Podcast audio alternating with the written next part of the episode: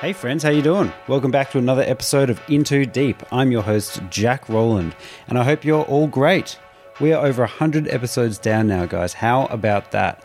If you guys want to show the podcast a little bit of support, you can find us on Patreon, Into Deep Podcast. If you want to connect, uh, I'm on Instagram at intodeep.podcast.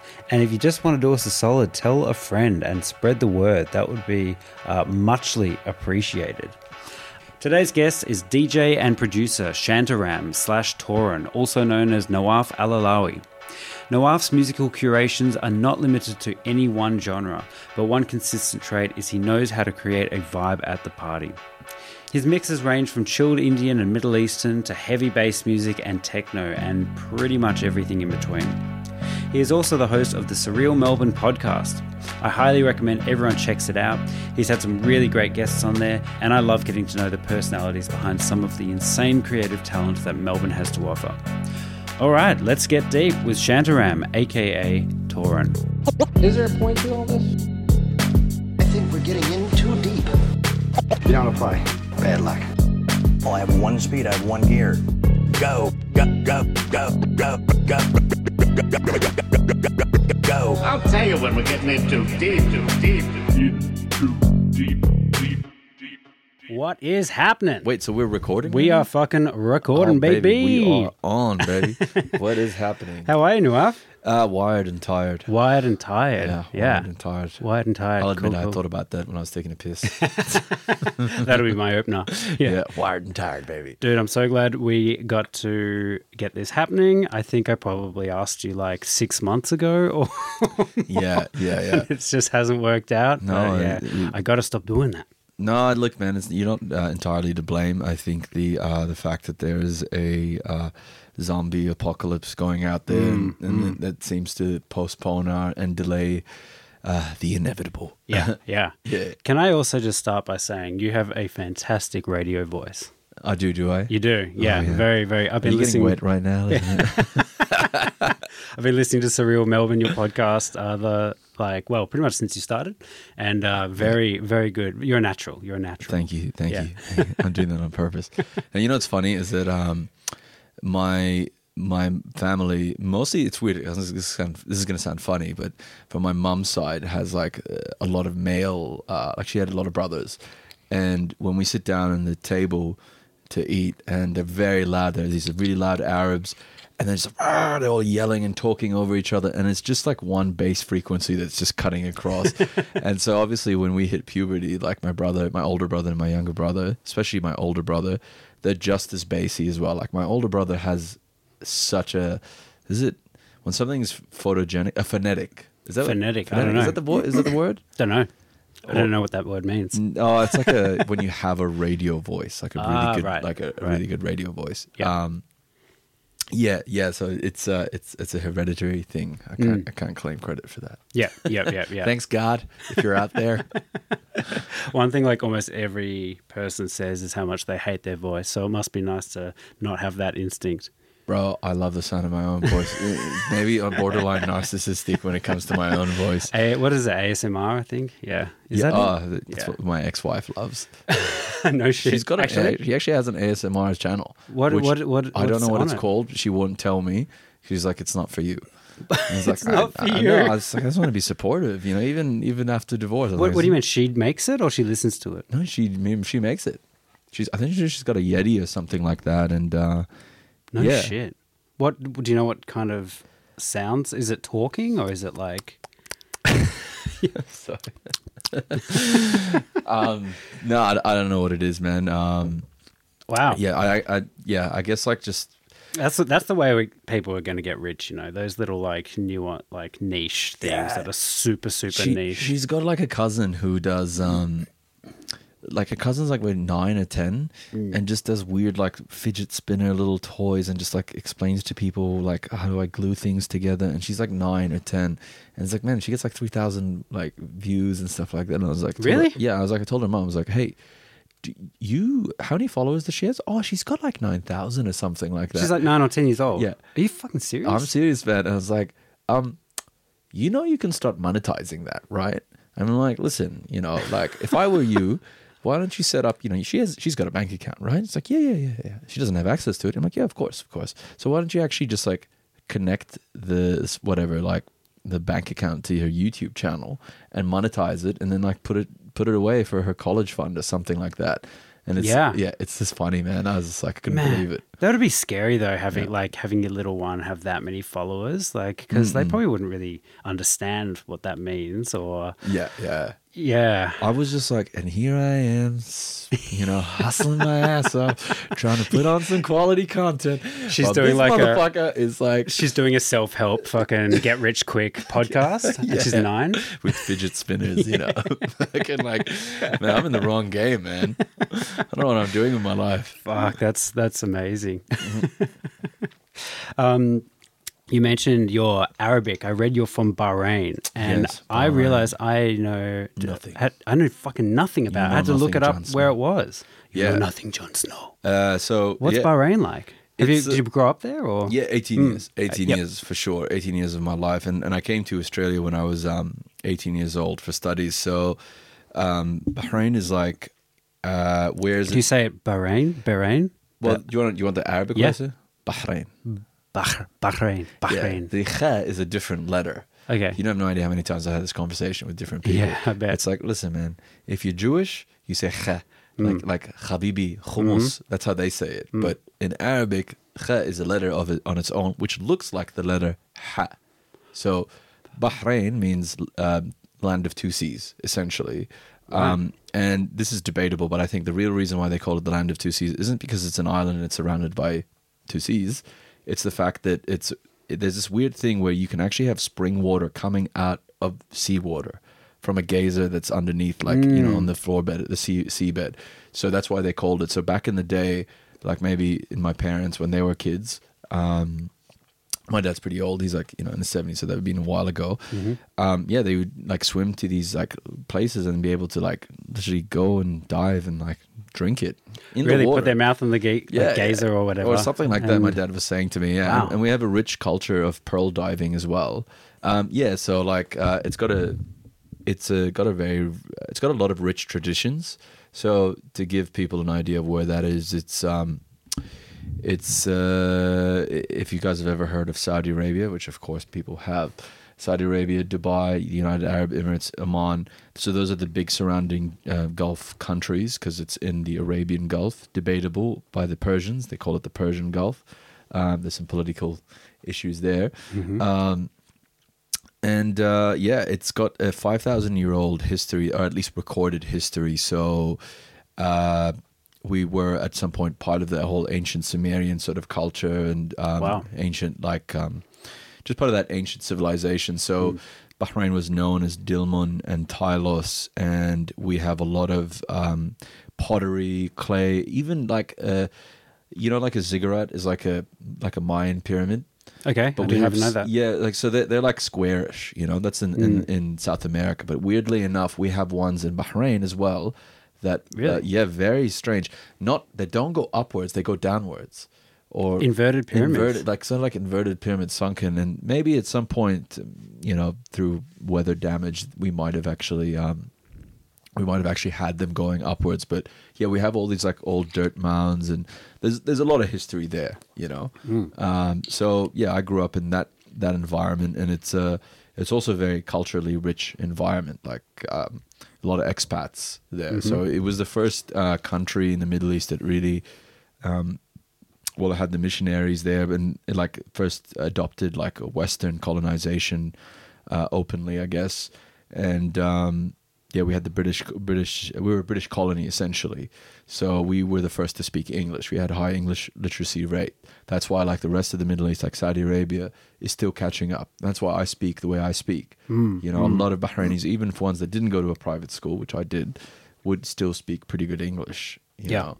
So yeah, yeah. So pr- pretty much everyone uh, it's English isn't the first language there, right? It, it isn't. It's it's No. Arabic and it's a very different dialect to most other places. I mean, Right. every every Arabic country has a slightly different dialect, but Hmm. someone from Egypt sounds extremely different to someone from Bahrain. Right. Could almost say that they like Bahrainis understand them really well because we watch a lot of like movies come from Egypt. Um, they seem to be the sort of hub for for movies in the Middle East. Hmm. Uh, technically, Egypt's in Africa, North Africa, but anyways, it still gets exported. Yeah. So yeah, they speak very differently, but we tend to speak a lot of the different dialects. Right, like my mom can understand. My dad lived in Egypt. My mom worked in the French embassy, which means there was a lot of Lebanese people there who speak French because they were a French colony. Hmm. So they, you know, sometimes I can hear them when they speak to their other Arab friends. They'll be able to, you know, the accent changes in the same way that I'll be like, "Hey, hey, Jack, how you going?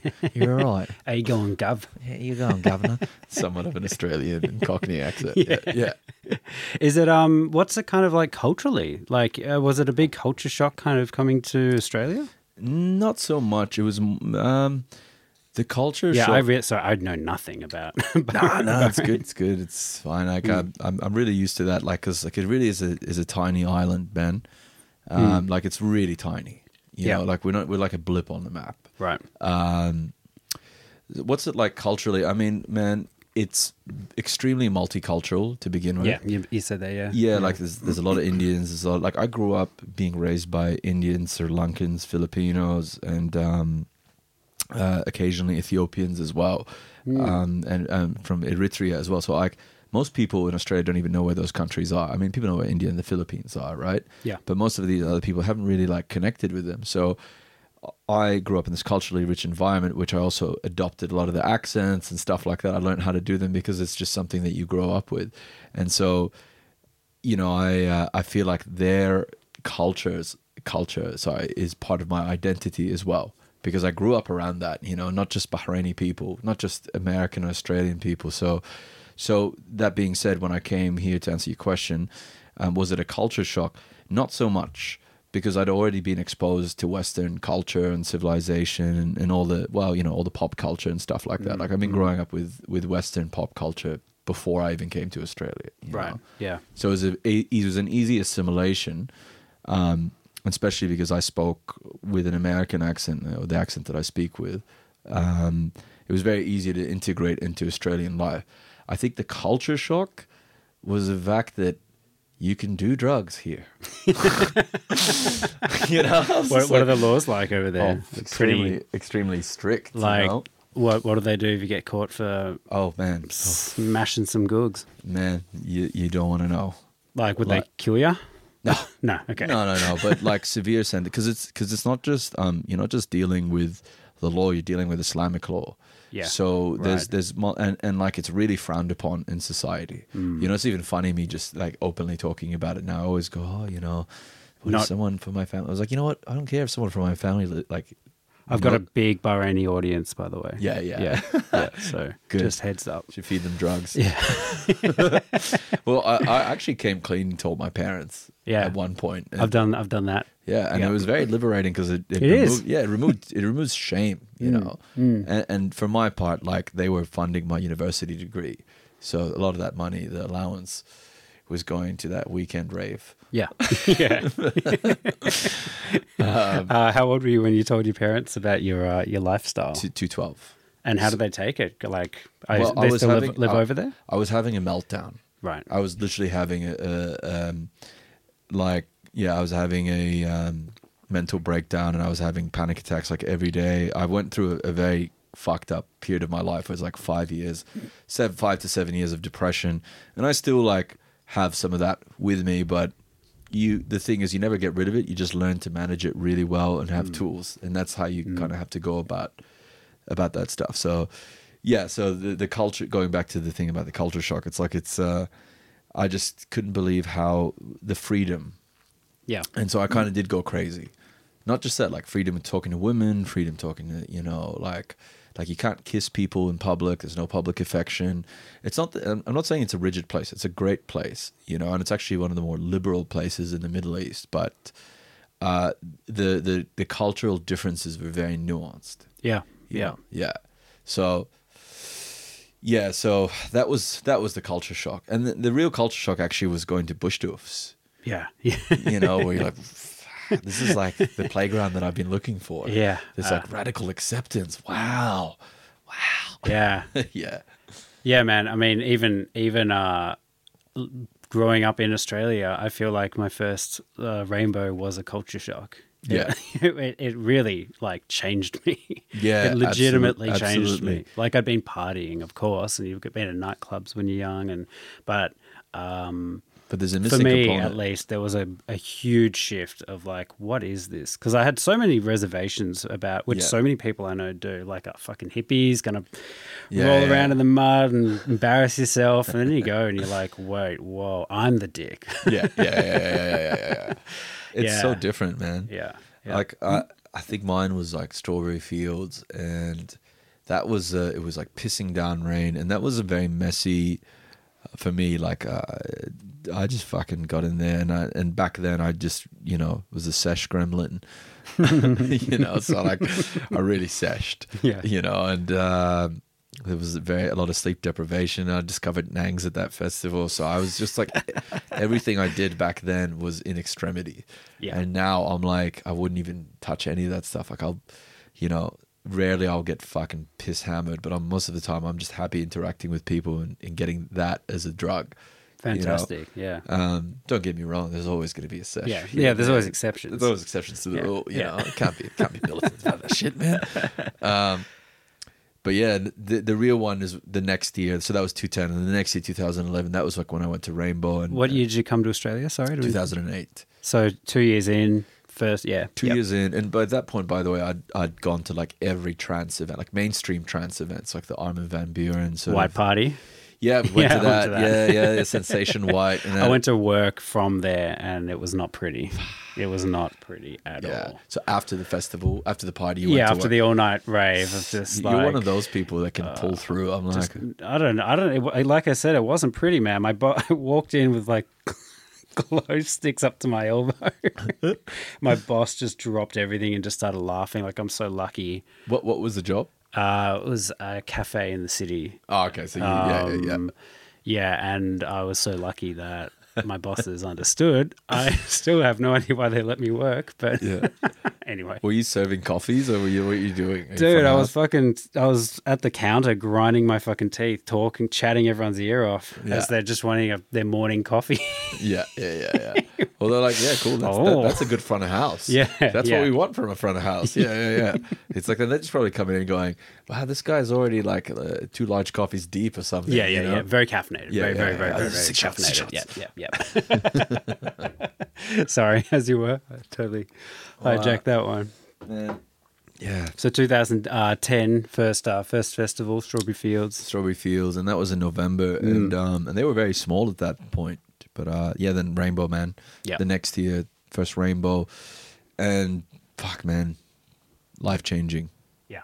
Yeah. It was like I'm never going to a trance event again, Mm. even though it is kind of a, a side trance event, you know. But it's just like you know what I'm talking about, like because you went to those, like they were very mainstream. You had the muzzers, you Yeah, had the totally. shufflers, Yeah. and I was totally a shuffler, you know. Were ya? Yeah, yeah, didn't have the fat pants because I, you know.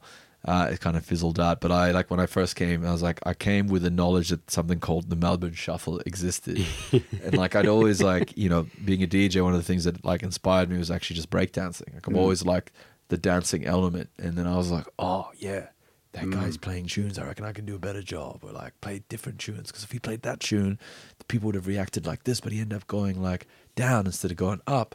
So like young, like very young, I like figured that part out. Yeah, okay. And so seeing the show. Were you making music at that point? no, no, no, That that came in very late, and it's Ah, been that's a interesting, very yeah. painstaking process. Right, right, for right. me. Yeah. you That's know? interesting that even at that time you're analyzing it like that. Well, yeah. Well, Mm. I'm I'm extremely like um like analytical in, in that sense. Like my brain is my ADHD brain is just like uh, constantly like taking in everything all at once. Mm. And so uh, when I listen to something or like I'm I'm in a, a new you know environment, I'm scanning everything. I'm like reading the room. I'm doing that. It just happens naturally. And now it's just so subconscious that it's just like, yep, yep, yep. Which for me, just like my personality type allows me to know how to control a room or like even navigate social uh, environments, uh, like you know, when it comes to like networking and stuff like that, and it, you know, that comes from my mom. I know now genetically, like she's fucking social butterfly. Right. Um, the way she works a room is fantastic. You know, Yep. she's a great host. Um, but yeah, like so the shuffle was like a whoa, and like my mates, my Bahraini mates, like they knew how to shuffle, and like they'd gone to a lot of parties and stuff. So it was just like this point of like, man, I was at RMIT, I was studying. You know, I was doing this thing called foundation studies, which isn't even a bachelor's degree yet. It's like pre-bachelor's for third world country people. Yeah, okay. Yeah, yeah. So I, you know, um, so there was a bit of grace period where I could afford to go out and party and you know and get lit and you know. So like I'd just be in the city, man. I'd be like fucking got headphones on, like trying to learn how to shuffle and stuff like this. This fucking guy. I did not give a fuck, you know. Where like- were you going out on the weekends? Um, where, where are you practicing your uh, showing off your moves? So I went to Room 680 a lot, which is in I can't remember that Hawthorn. Um, Room six eighty. oh yeah, you can see it from the train, right? Yeah, from it's from Glenferrie Station. yeah, so, I know so one. that Yep. ended up being the first club that I'd ever DJ'd with. So that was like really, woo, special, special Mm-hmm. place. And sadly enough, the guy that booked me actually just passed away recently. Like, Oh, sorry like, hear. um, I wasn't close with him, but like I, you know, from someone who gave me my first shot, like, you know, I don't think this guy realized how far I was able to, how you know where I am today with it. Hmm. And there's still a lot more room to push, but you know, it's like fuck, man. He was he was a really nice guy. Like you think like people in the club industry would be shady and stuff like that, but there's some real gems out there, and there's definitely some funny, Hmm. Yeah. shady characters that I've met. You know, which are part of the experience, I guess. Yep. Yeah. Yep. Yep. Yeah, uh, man. You know, went to all the God's kitchens. The you I never went to a God's Kitchen. Yeah, well, Did you go that to the Cryle Castle once. we were gonna go to it. I think they cancelled it that year. I went to uh, Global Gathering at the Myer Bowl. Um, I actually went to a lot of Stereosonics and Future Musics and like Soul Prodigy. Yeah, I went to. Few. It's so. It's just so funny to like go back and think about the kind of gigs that I because I went to yeah similar ones as Similar well. ones, yeah. Not as deep as you, but uh, Well, they were diverse. Yeah, but know- just such a different aesthetic. Uh, you know, a lot of. V necks, a lot of hair Yeah. gel, a lot of uh, a lot Yeah, of yeah. egos. Um, Yeah. and yeah, it's a it's a it was a funny world, you know. Uh, Yeah, yeah. It all changed after Rainbow for me, but um, Yeah. but yeah, a lot of Sidney Myer Music Bowl gigs for sure. And uh, a lot of tolerating dickheads. And there's just punch ons all the fucking time at these things. it's just the roids, man. go to the go, to to gym. dance and just end up smashing someone's head in. Fucking Yeah. sick night. I mean, nah, that was just a, not all of them, just some of them that I went to. But yeah, Yeah, man, I had some Afghan mates that are like that, like, um, because I, I I have a few Bahraini friends that are still here, but they were friends with Afghan guys, and they were all like bodybuilders, and um, and shout out to them, like they got me into it, like really into the bodybuilding side of things. Not that I'm swole or anything like that, but um, you know, we went to a club once and.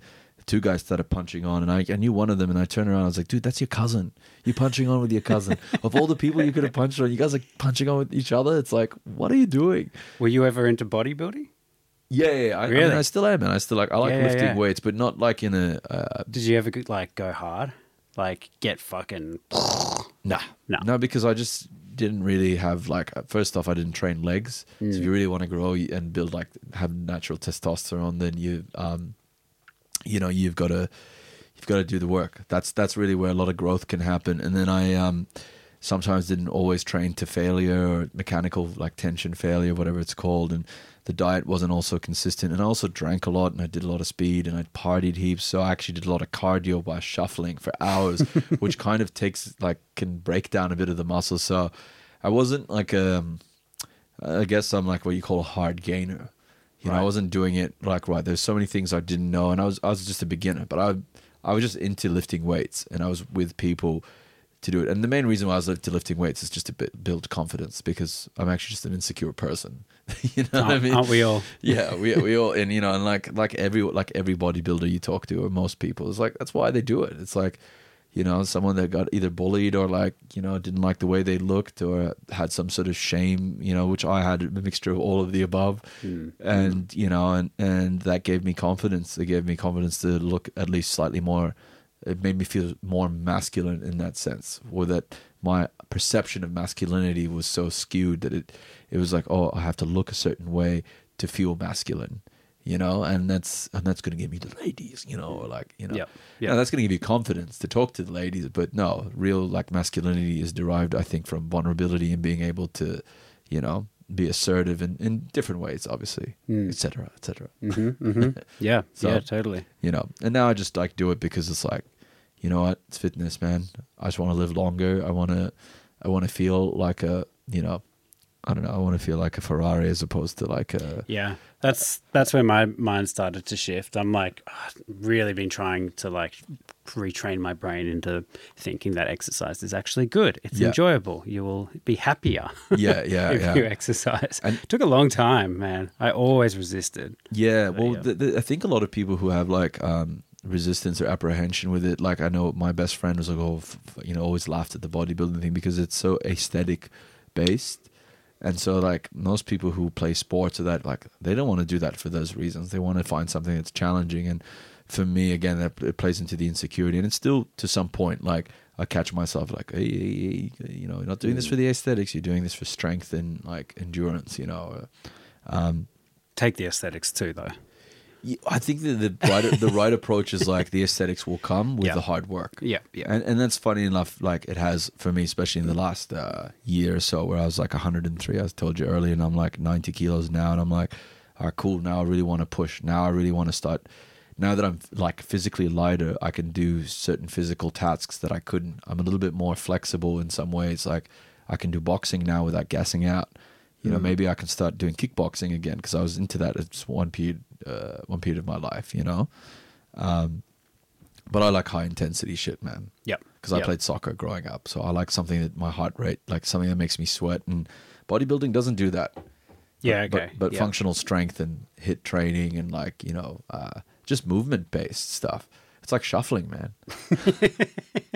Shuffle for life. Yeah, yeah. it- it- you know, Man, just once in my life, I want to get ripped, but I think my window of opportunities are, you know, it's narrowing. I'm not a don't don't have that. no, I uh, think that's. well, a, I mean, I think really, that's a self limiting belief, yeah, man. of, of, absolutely. But I mean, I guess like, you know, you can always get ripped at 50, but you can't have that youthful Vigor. stallion. Yeah, yeah, goodness. yeah, yeah. oh man, definitely, man. Like, well, this is the thing. Is like, I think we talked about sleep uh, outside of this, and we're like, yeah, man, I'm not getting great sleep, and it's like, it's like the older you grow, shit happens in your life, and Yeah. there's, you know, things that weren't stressful. Like, where did this thing come from now? I got to deal with this now. I got to deal Mm-hmm. with that, and and yeah, man, it's like fuck, sleep's it affects your sleep, Mm. and that's yeah, that's the key, man. That's where I'm at right now. It's like, all right, I got to fix my sleep. It's actually like nothing else matters. Sleep's more more important, and some people are so good at, at like being disciplined with that. Yeah. I'm like, not me. When, and like, it makes sense because I've literally spent the last like what 14 years of my life DJing, staying up till three in the morning and partying, and like you know the the two lifestyles really conflict. And this is like, I was like make this comparison like you know Avicii, you know Mm-hmm. Yep. talking about? yeah, it's Yep. like you know. Basically committed suicide. This guy was Mm. touring so much, and it's like he became an alcoholic. And Top it's of his like- game, right? he was top of his game, but he was actually just an alcoholic because you're touring so hard and you're like, you know, first off, you're dealing with jet lag, uh, the difference in oxygen temperatures every time, like that fucks with your sleep cycles as well. I mean, that's what jet lag does, I'm pretty sure. And then the excessive drinking, the staying up late, and there's probably other substances as well. And then there's the loneliness, and you know, you're never in one place long enough to actually, um, uh, what's the word, uh, feel, you know, feel like you're connected to something. I feel like fame as well could really isolate a person. you Yeah. know? But like if you're conscious of it, you know, all of a Yeah. sudden you got all these yes people around you, people wanting something, wanting f- Yeah, to be yeah, yeah. associated with you, and you know, really not actually have having any real friends. I, I well, I could imagine that uh, if you're not careful, that could really get to you. So I'm sure there's Oh, all of those things For sure. combined for that poor guy. Well, I didn't even get that famous, and as soon as I started getting all these festival gigs, like for a while, it definitely I was like, "Oh yeah, I'm this guy," you know. and I was like, "Yeah, shut the fuck up, like Yeah. you know, settle down, lassie, settle Come down, come down to come earth, down to yeah. earth, you know." And, and you know that ego still comes out a little bit sometimes, and you know you got to be proud of what you've achieved, but at the same time, it's like, dude, you're not like fucking. You know, you're not Mozart, or you're not this. You know, you, I mean, even Mozart shouldn't be like that, anyways. But you know, you haven't invented the wheel or reinvented the wheel or whatever. But I mean, uh, to toot your horn, man, you've done pretty well. You like you've you've uh, played at festivals all over the world. I was having a look at a little look at your CV and stuff. I Yeah, mean, yeah. I'd uh, heard of you well before I'd ever ever met you. Um, you know, I've loved loved so many of your your sets and things, and I've just been cranking them all week. And um, Just getting into the mood. Huh? Absolutely. it's so funny, man. Like, uh, sometimes you just kind of. One great thing about um, having, like, a, well, a podcast and then doing a deep dive on people is you kind of. You actually take the time to go into people's back catalogs and you're constantly actually discovering Yeah, all the different yeah, things. yeah, yeah. and and e- e- even with artists and stuff like I'll when I'm talking to an artist I'll actually go on their website. I mean how often does anyone really do that? Yeah, like, yeah, yeah, wow yeah. they've done all these amazing things. But um, you know you've done like I've, I've actually heard from a, a, number of people that you are uh, always do a lot of things. You've always got your finger in a lot of pies. Yes, and I can even see that with your music. You've done so many genres like there's Mm. not I don't even know how I would describe your um, style. your style yeah, yeah. because you are a, a style spinner. style spinner. yeah. I blame ADHD. yep. maybe, maybe. Um, get too bored enough to stay in one place, essentially, you Mm. know? Um, and that comes, I think, at, at my expense, but also at my benefit. Yeah. You Yeah. know, and, and the, the expense part is you asked me about are you writing music? It's like, well, I spent such a lifetime already. It feels what it feels like a lifetime, you know, um, hustling behind the scenes and working behind events, which is how I was able to, I guess, grow my name as a brand and get my fingers in a lot of pies and make connection uh, connections and relationships. It's, it's actually really funny. Like we were having this meeting about this festival and everyone was introducing themselves, and I just went, "Guys, I'm basically like Nokia. I connect people." You know, my slogan, Nokia connect you. So I was like, that is literally uh, me, and it's funny because my mom is like that again. Um, but yeah, no, I, I I do play a lot of different genres, and um, yeah, I'm lucky enough to again through just good relationships have managed to get um, some festival bookings worldwide, and some of them are like fluke, man. One of them was actually purely a good mix.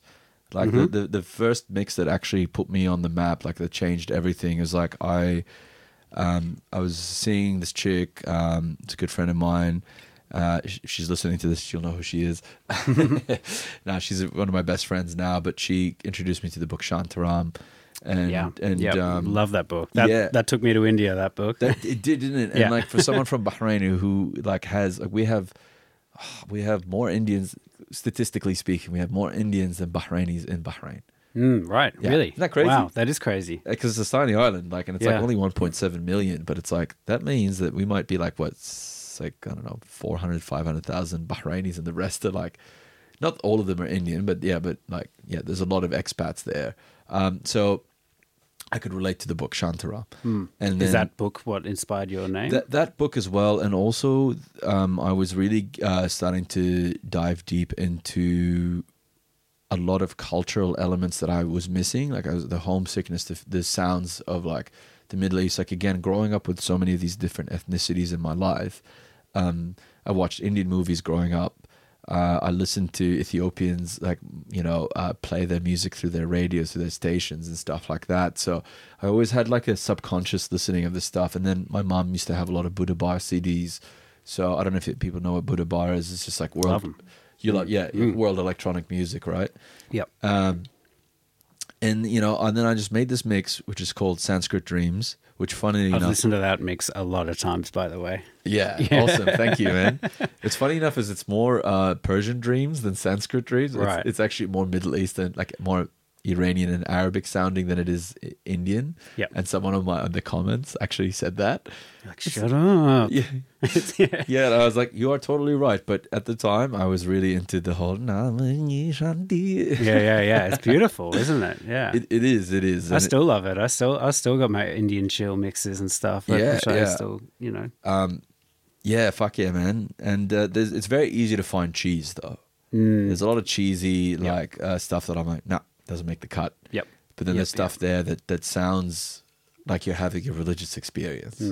And so you know, I'm um, it, that the whole mix. Like, I'm, I'm going to talk about that for a bit because it's it's like it's such a significant mix in terms of my story and how like it just sort of catapulted everything into the into the horizon. Um, best friend, uh, now wife, her name's Manal. She shows me this guy Bahramji, which is the opening track of the of the mix, uh, Dreamcatcher, and man, like you know, you've heard the mix. It, it transports you straight away into this I don't know, into some ancient world, you know, and you you can easily close your eyes and disappear in that. So she gives me that, and then that just like starts this like hunt for music like that. And so I first time decided, okay, I'm going to change. I'm going to create a new project from Tech Aid, which was my previous name, into Shantaram, and I'm going to make a Middle Eastern mix. Made it. I was like, wow, this thing is starting to really get a lot of plays. And then there was this festival. So at this point, this is like probably around 2011. Um, and then there's this festival in 2012 called Tree of Life Festival in Turkey. Uh, they had a competition to submit mix for someone to come play on the stage. Uh, I was a day late. I submitted to this thing, and the director, who's uh, Psytrance Israeli Psytrance producer called You Reckon, had um, sends me a message, and he goes, "Bro," and I should, you know, this is actually like this conversation. happened. Bro, we're in Costa Rica right now, and we're listening to your mix on the beach. This is fucking amazing. Like Sick. he's like, I want you to play at the festival, and I'm like, bro, don't fuck with me, man. Like I'm 21 years old. I'm like, for real. Like I was like, this is so crazy. He's like, yeah, we want you to play at the festival. This is um, yeah, this is amazing. This and that. We'll get back in touch. So cool. Fuck, we're all dying for a phone call like that, aren't we? Yeah, yeah, right. um, and then like two weeks later, he's like, "Bro, the mix at this point has been getting like ten thousand plays. It's like it's gone like pretty viral, like because they they shared it on their um their European like SoundCloud page, which they have obviously more like access to the world. And you know, my name is side by side all these other mega psytrance DJs and producers. So you know, by default, people will be like, "Oh, checking that out." It's a bigger platform essentially. Um, and then yeah, and then the next two weeks he's like, "We want you to open the festival." it's like it went from like playing. I was like, "What about the contest?" Like, "Don't worry about the contest. Well, someone else will win that, and we just we want you straight away." So he's like, "You just got to figure out how to get here." So yeah, Wow, I made that's fantastic. Was that the first festival you'd played at? no, no, no. At that No. point, I'd played. I actually had played at a few things. I the first year I went to uh, Strawberry. The, the year after, I was on the main stage. Wow. you know and like I, and there was a point like a friend of mine tells a story so he says like uh we were like partying together and i just like turned around to him and said fabrice i'm gonna play on that stage next year like so cocky and arrogant you know like just so that and it's just like nah fuck for real it's like watch me Yeah. you know and it's like that doubt like fuels me you know Yeah, yeah, yeah. uh, yeah, man, it happened, and then it happened again the year after in two twelve, and there was a period of time where it was just like every festival, man. Like you know, I was young, I was playing multiple genres, and I was getting booked to play psytrance, to play uh, chill music as well, and like different things. So yeah, man, it's been quite That's a- awesome, man. yeah, That's awesome. quite a journey. I've, I've, I do have uh, I do have a lot of gigs under my belt, and I'm I'm extremely proud of that. That's awesome, man. Yeah, yeah. Um, so what what was your kind of uh, what was your break in to I guess the scene, the festival scene, or even just kind of getting your feet with uh, with producing? I mean, not, sorry, not producing, like um, yeah, Well, doing the- sets and things. The breaking point was actually so I I'd, I told you we spent two years like partying, going to trance events, and at the same time I was trying to get gigs as well as a trance DJ, but I wasn't really actually that ready, and surprising enough, I didn't get it. And then the moment I actually kind of like started playing psytrance, I started putting on my own parties. Uh, I'd moved out of like the group of friends that I was living with and went to live in my first share house. Um, and it was called the Happy House. It's a fucking, it was a wild gypsy house, like 15 people in a five bedroom house. Um, drink party, house parties every weekend. And just generally like a cool, like backpacker. It was just like a backpacker hostel vibe, but it's in a house in like 51 Elgin Street, Hawthorn. Check that out. a bit of history there. Um, and so, uh, yeah, we put on these parties called the Big Shebang Bang, and that's a con- long conversation in itself. But those parties basically grew traction, and when they grew sort of enough traction, um, I got like sort of met this guy called Sun Tribe, this Indian dude called Sun Tribe Ash, and he put me onto another guy called Peter Suwara, who at the time was Spiro from Earthcore's business partner slash, um, yeah, like I don't know if I don't know what the I don't know if it was the number two or they were just both like the thing, like like the- I don't know what the hierarchy was, but yeah, they found me and um, I got you know because of my house parties, I got booked at uh, room six eighty by this guy Con Giahos, rest his soul, and yeah, they came basically checked me out, and I had like you know all my Bahraini mates, all the pe- my housemates from the Happy House. So I managed like came into the to the gig, and I managed to bring in fifty people in there, and and then they saw me, you know, they saw me, they were impressed with my thing, and they're like, "Yeah, we'll book you for our next gig at the Royal Melbourne Hotel."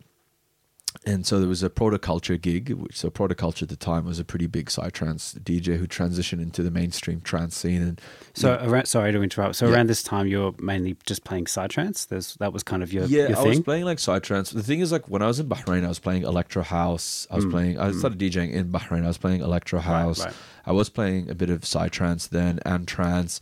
Uh, so I was already multi-genre mixing. Right. And, and playing different things, and uh, I wouldn't say I was playing techno. I was playing a lot of tech house and electro house, and um, so by the time when I played that gig, it was more of a progressive house set. Mm. Uh, to all these genres, right? I'm really bad at yeah, I- I, know, identifying genres. Just you know, just like I was just playing like slow, like music suited for an opening set, so not yeah. very fast, you know, and uh, in the side room. So you're not supposed to play like uh the banging set, but I still like played pretty groovy and jacking, and like all my f- friends are over there and they're all dancing. So I got booked.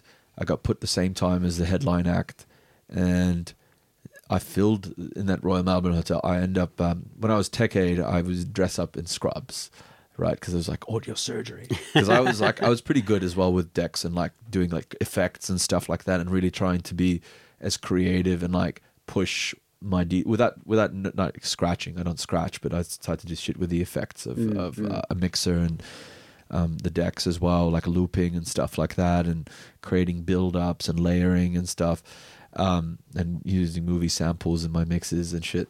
Um, but yeah, they booked me at this like protoculture gig, and uh, they put me at the same time as the as the protoculture, and I was playing this progressive psy stuff, which was still very early, hadn't caught up, and became this huge like phenomena that it is now. So I was one of the first few DJs to play it, to my knowledge, you know.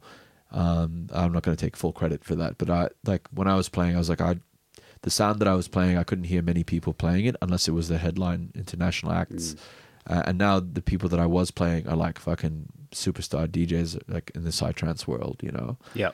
Um, and yeah, man, I filled the room uh, like almost more than the, the headline act. Again because I'd promoted so much because it was like fucking second gig, but get all my friends there, and then man, these guys like the Earthcore guys, like uh, props to Spiro and Peter, like it was just like from one gig to another gig, it just kept getting better and better, and um, they just kept seeing that I had like uh, I just made a dance floor go off, you know, and I'm I'm very energetic when I play. I'm very like I'm like just a puppy, man. I'm just like fucking. I'm I'm always exci- I'm always way too excited uh, every time I play. Yeah. You know, I think it's a privilege, and and I really get into the music. It doesn't matter what I play, even if it's chill. You'd be like, why is this guy banging it out to chill music? It's just like, I don't know, man. Music moves me in a way that I'm like, I just feel like that's my, uh, especially behind the decks, that's my comfort zone.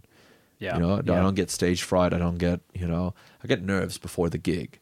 But when I'm on there and like you play your first two, three tracks, I think most DJs can relate to this. Is once you nail those three mixes, then you're like, um, you're in it. Hmm. You're in that sort of zone, uh, flow state. And yeah, Fuck, man, all this talk has just made me fucking hungry for a party, man. this like, oh, it's been um, it's been a while. It's been a Yeah. while since you know since being at a festival or anything like that. yeah. When was your last one? Well, fuck. I mean, it was a while ago because uh, just before COVID, we, I mean, we, we went over to America and did the uh, the eclipse over Oh, there. you did that. Yeah, Fuck that that was great. I think the Australian one was better though, to be honest. the 2012 one. Yeah, you did that? Yeah, yeah. You yeah, played yeah. that, right? Uh, not officially. Right. Yeah. Okay. Okay. Yeah, okay. yeah. Little renegade. Yeah, action. in the falafel shop. Someone was Sick. like, "Oh, it's like, where you going, Waffles?" I was like, uh, "I'm going to the falafel shop. I'm DJing at the falafel shop." And they're like, "What?" And I ended up playing for like three and a half hours or something, and actually ended up getting like 200 people dancing outside Sick. because they closed a lot of the stages. You know, they had like some stages would shut, and I ended up getting a crowd in front of me, and yeah, played chill into psytrance and back into chill. That was a very special festival, the Australian one. I felt it was funny because I think when everyone arrived, like it was a dust bowl. Um, yeah, there's a lot of dead trees, a lot of termite mounds, dust everywhere, not a whole lot of like Survival. leaves. And I think as we were arriving, like some of the people we were with were just like, oh, what the fuck? I don't know about this. But then literally once it was all settled, it was like, oh, it was amazing. Yeah, was- But, yeah. um, but yeah, the American one, um, it was, oh, they just didn't, I just felt like there was a lot of organizational shit that they just didn't Nail. Yeah, like we um uh we arrived and they uh I, th- I don't know whether they oversold tickets, but they basically parked us uh, a 25 minute walk away from the festival, Yeah, wow. um, which is a problem. 25 minute walk is a is a bit of a problem. for toilets, for amenities. Yeah, and yes, like just taking drinks in, like your ice melts by the time you get there because it's the blistering heat, Heat, yeah. and um, just things like that. And also, oh yeah, I don't know. Um, but and yeah, since then I've probably done Tanglewood um, and stuff. But yeah, it has been a while, and I'm, Yeah, yeah. Uh, I feel like COVID has made me uh, forget how to uh, forget how to party. I don't Yeah, I don't know who I am anymore. It's funny when you derive your sense of identity from parties. yeah, I mean, was that a big effect for you? I mean, I'm sure it was. I'm sure it was for um, for everyone. But being stripped of that uh, that Um, connectivity, that you know, yeah, yes and no. Um, I did say I'm like, wow, man, like if I don't have this persona that, that I've created, I guess, or or that I've become, um, who am I? Like if I don't have these accolades and these like, because because a lot of like my insecurity and like this need to be a DJ and like this attention whore that I am is like mm-hmm. is this need to validate myself. And every time you go and do something like DJing or public speaking, it's it's a big form of validation, right? it's super common, man. It's- yeah. super common. Yeah, and I'm I've- like- yeah. yeah. Sorry, you're saying No, I've just I've thought like if I broke my hands, like who am I? Just another fucking schlump. Yeah, just another. yeah, yeah, yeah, yeah. Yeah, like I don't know. I never think about that because, like, yeah, you, you you're painting and you're yeah, such- I a- mean, fuck, if, if that's taken from you, it's like, but that's just the lesson, isn't it? You just got to, I guess, do take the time when you can to do some form of inner work or self development Yeah, that you don't yeah. have to rely on. Um, well, for for me, on one those things. one thing that you're like, you know, if, you know, you asked me that question. I was like, oh, well, kind of what what did you do in Mm. my, that situation? For me, I was already like, because I became a dad. A lot of my, you know, the chasing and the hustling and the networking, a lot of it disappeared when I became a dad, and almost like.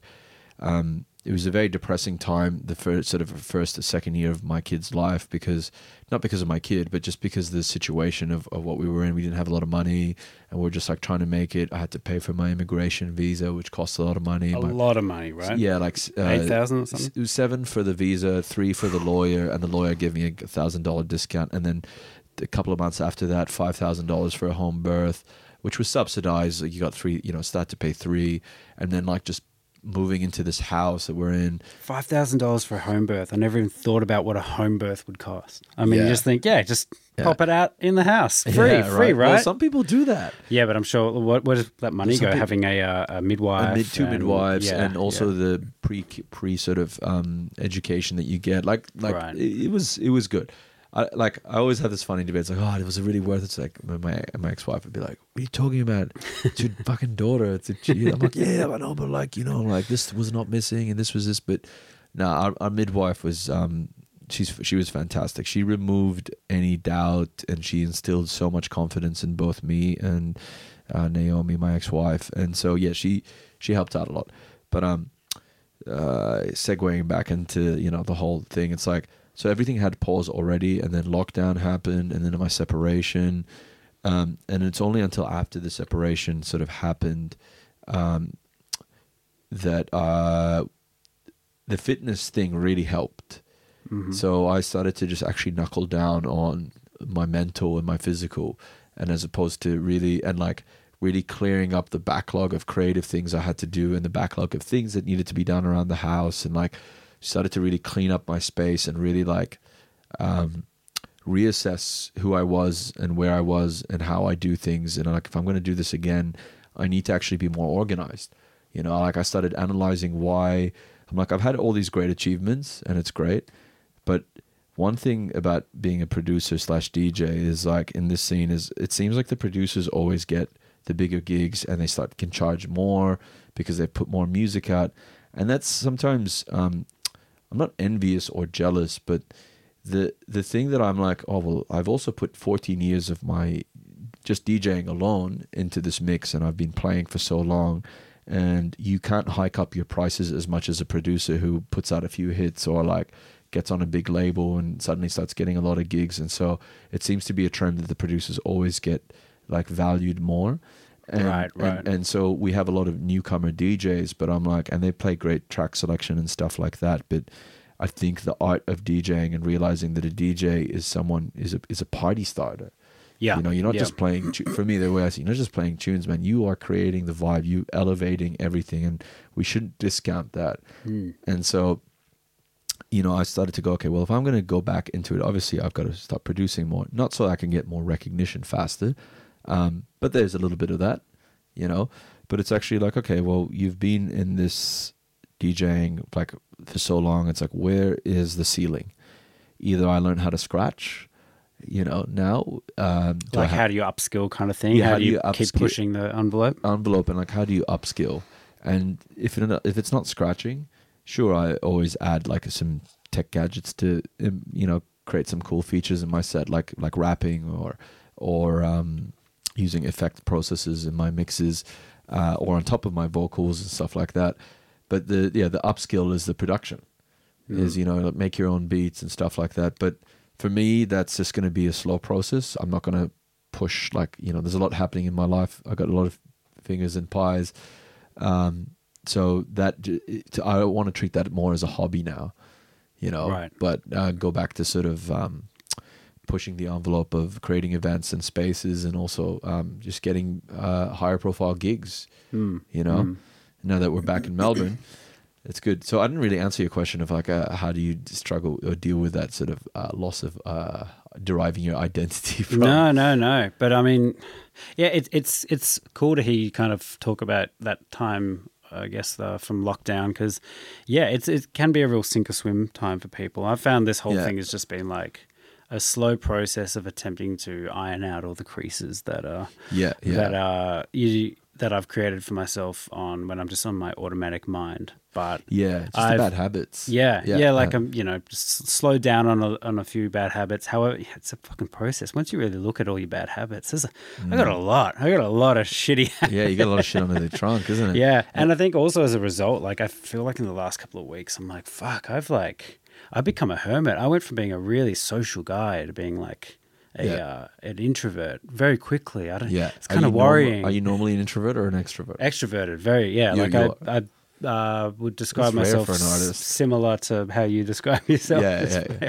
Puppy dog sometimes, just like Yeah, happy to be here, but um, yeah, yeah, it's it's it's a weird shift. You know, it's a it's a weird time, and you- um, and we're still in it.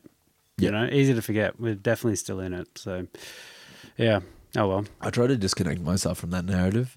Yeah. That that's one thing that's like helped me is like I know I look, you know, you don't want to be that person who's like, oh, everything's great. Isn't it? Like I went through my struggles during lockdown, but I, how I chose to deal with them was, uh, I think, very constructive. I got an ADHD coach at the uh, at the start of last year, and you know, we talked about that briefly. How like I just started to win my mornings and stuff like that, and. And What what does an ADHD coach do? Uh, well, Obviously, deals Sh- helps sh- you. sh- shout out to my mate Jack, uh, Jack from ADHD Solutions, Jack uh, Jack Johnston. I didn't uh, know this existed. Well, uh, you know, you've got life coaches, Mhm. you've got business coaches. My mate um, is has ADHD, Jack, and um, he is also studying neuroscience at I think Monash or Melbourne Uni. So, and I think one of his uh, thesis, uh, I think his thesis would have been on ADHD and treatments and stuff like that. So, obviously, being a neuroscientist, like they really kind of look at how uh, neurotypically people on ADHD act and how they, you know, react to things and how they can be impulsive. So he has systems in place that he taught me was just like tried to help me recognize some of my patterns and how my ADHD can sometimes create issues in my life, but also showed me how it can actually be a powerful tool that has a sort of competitive advantage over someone who doesn't have ADHD because it can be it can be this amazing like thing that like it's like oh it's a blessing and a curse quite literally um, but you have to have structure there needs to be some level of structure and routine and um, because people with ADHD are more prone to get depression and anxiety, and they get often treated for anxiety and depression as opposed to getting treated for the ADHD, which is creating those symptoms. Right. You know, and they create those symptoms by like people, like people like me. If I start not, if I don't achieve, if I don't have like some sort of uh, a system of reward that's coming in regularly, I'll start feeling depressed. And that's generally because physiologically speaking, I don't produce as much serotonin as the average person. So I'm more prone to get those things. Is that a common thing in ADHD? or Yeah, is- yeah, it's a- also like just just trying to understand ADHD because like uh, I don't know, is it kind of a bit like a spectrum in terms of the fact that it can take a different, a few different forms, or is it kind of consistent in in the way it demonstrates across people? Um, look, I'm, I'm no expert on the matter. I just, yeah. I'll only talk about experience, but Right. I, I feel like it is a spectrum because sometimes I don't feel very ADHD. Sometimes I'm like, oh, I just feel like I can focus, but Yeah, because some people can hyper focus on it, right? Well, that's that's that's the thing, yeah. Right. So th- it's called attention deficit hyper disorder, I think it's called, and there's ADD and there's ADHD. Um, I'm familiar with the ADHD one, but yeah. So eh, the best analogy that's been used, uh, and this isn't my analogy, it's just uh, things I've heard down the grapevine, and sorry, not grapevine, down the down the track. Um, is it's like your brain. Uh, you have access to a remote, except you're looking at ten TVs at the same time and you can't focus on every single one of those. Like you can't focus on that. It's like that scene in the Matrix, you know, when Neo meets the Architect. It's like all those screens. Yeah, yeah, So yeah. it's like that thing, and it's like, well, which one are you going to look at? It's so hard to filter out that noise, except that noise is in your head, and so it's very difficult to concentrate. But when you're really into something, and something really catches your attention, and like uh, can trigger like your reward systems, um, which is basically where your dopamine and your serotonin is, right? It's very easy to hyper focus on that mm. because there's a positive feedback loop that happens. So it's like either you're hyper focused or you just struggle to focus on, on anything, you know? And so how do you combat that? You know, you've got to sort of rein your brain in. You've got to be like that. So by doing physical physical exercise help, uh, mindful meditation, which I don't do, I struggle like fucking I struggle so much with meditation. I've just been getting into it. I've been doing a 40 day challenge. It's been wonderful. Yeah? Yep. Do you Yep. so what do you do? Would you just like sit there and just do nothing? Uh, well, I, I, yeah, I'm kind of similar to you. I've, I always like binge off. Like I'm a spiritual binger. I will like go to a retreat, immerse myself in like the spiritual, like little period of my life, and then I'll go home and never meditate again, kind of thing. But um, so I just did this 40 day um mindfulness meditation course with uh, there's a uh, spiritual teacher, Buddhist teacher called Jack Kornfield. Um, I think he's great, but I just jumped on his website. He's got a bunch Jacks. of course, yeah. he's got a bunch of courses, but this was his free one. I just wanted to see whether I would benefit from it, and um, and did you? yeah, probably about f- uh, twenty five days in, and um, yeah, it's it's it's really good actually. Yeah. I um, I mean, uh, the the phone kills it. the phone Oh, the addiction that- kills yeah, it. Yeah, because you, you're listening to a guided meditation. that Yeah, it? but I think that's the thing. By doing it daily, it just, I mean, anything you do daily, it just slowly seeps in. And Yeah. then after a while, uh, it becomes a bit more, well, muscle memory is probably not the right, probably memory memory because it's in the brain. No, no, Um, well, yeah, and, I- and I- you just catch yourself a bit more, Yeah. um, separating yourself from your thoughts. it's totally muscle memory. yeah. It's yeah. totally muscle memory. Yeah. Like, but yeah, I, I think it's great. Mine, yeah, it's it's I, I find it hard to like you you were kind of saying uh, just do on my own accord. But if there's some kind of structure in place, like a course, Yeah. it's uh it's it works. It's working pretty well. pretty good. Yeah, Mm. yeah. Yeah, I just like my mind drifts way too much, and I mean the whole point. That's part of it. That's that's part Yeah. of it, and um, but I find I get aggravated sometimes. I get super itchy. Yeah, me Just like itching my head, and I'm like Yeah. itching my And shoulders. You're not and- supposed to, right? You're supposed to like sit still. I just I just do it and I just allow myself and um because um there's another great spiritual teacher called Sharon Salzberg and uh, one of the things she says is it's all in the return you know when you uh, your mind wanders or if you just drop off the radar of doing your practice whatever that may be um part of the practice is in the return and that's and that's that's a really great thing to actually Yeah. return even if it's your mind wandering or just or if you're exercising and you stop for a month just doing that first run is the return and it's and yeah, in the return is a really that's kind of part of the um you shouldn't punish yourself for it. You should Yeah, reward yeah. yourself for that. Dude, it's a uh, beautiful thing. speaks speaks volumes, man, Mm. for sure. Like that that is actually one of the lessons that uh, my ADHD coach was like the importance of um of basically not caring so much. Like oh, oh, oh, no, was it no the reducing of the importance of a thing. It's like, Mm, yeah, so what if you didn't go to the gym for two, three weeks straight, or even a month? It's like, just go back into it. So, so you know, it's like, Yeah, and it's that building up a barrier. Yeah. like, oh, I've got to start all over again. I've lost all my strength. Like, Exactly. or you could just shut up and go for a run. Like, Yeah. you'll, Yeah, you'll yeah. probably enjoy it. and, and, man, like I've been plagued by this like feeling that of like I because again I start things and I go really hard and then I stop doing it. Yeah. It's just a pattern that I've had and and like it I get really upset because I'm like I really like that thing and I've gotten some traction in it but then I'm like I just don't seem to have the mental prowess to have longevity in that thing. And one of the few things that I've had longevity in is DJing Yeah. Yeah. you know, which has actually been probably the most constant thing in my life. Which maybe it's like maybe this is why I should never quit this because this is it's you know this realm is, seems important. But at least like with the ADHD coach, it was like we started with I told you we started with push ups in the morning, and and mm. that's it. It helps all these little practices that you do to help you win the morning, like doing push ups in the morning and writing lists and maybe doing a breathing exercise, is to do simple things that you would normally think are hard that and then you just check off the list. So before you get to like fucking 10 a.m. or whatever it is, whatever time you wake up, you're like, wow, I've already done five things that are basically winning. Fuck, I could just win the rest of the day. Hmm. So he got me into that mindset of like, oh, it's so easy to just get up and start doing a push up. Like I haven't done exercise properly in two weeks, and I'm kind of like, rather than being like, oh, I don't know if I can start, I'm itching to go back into it.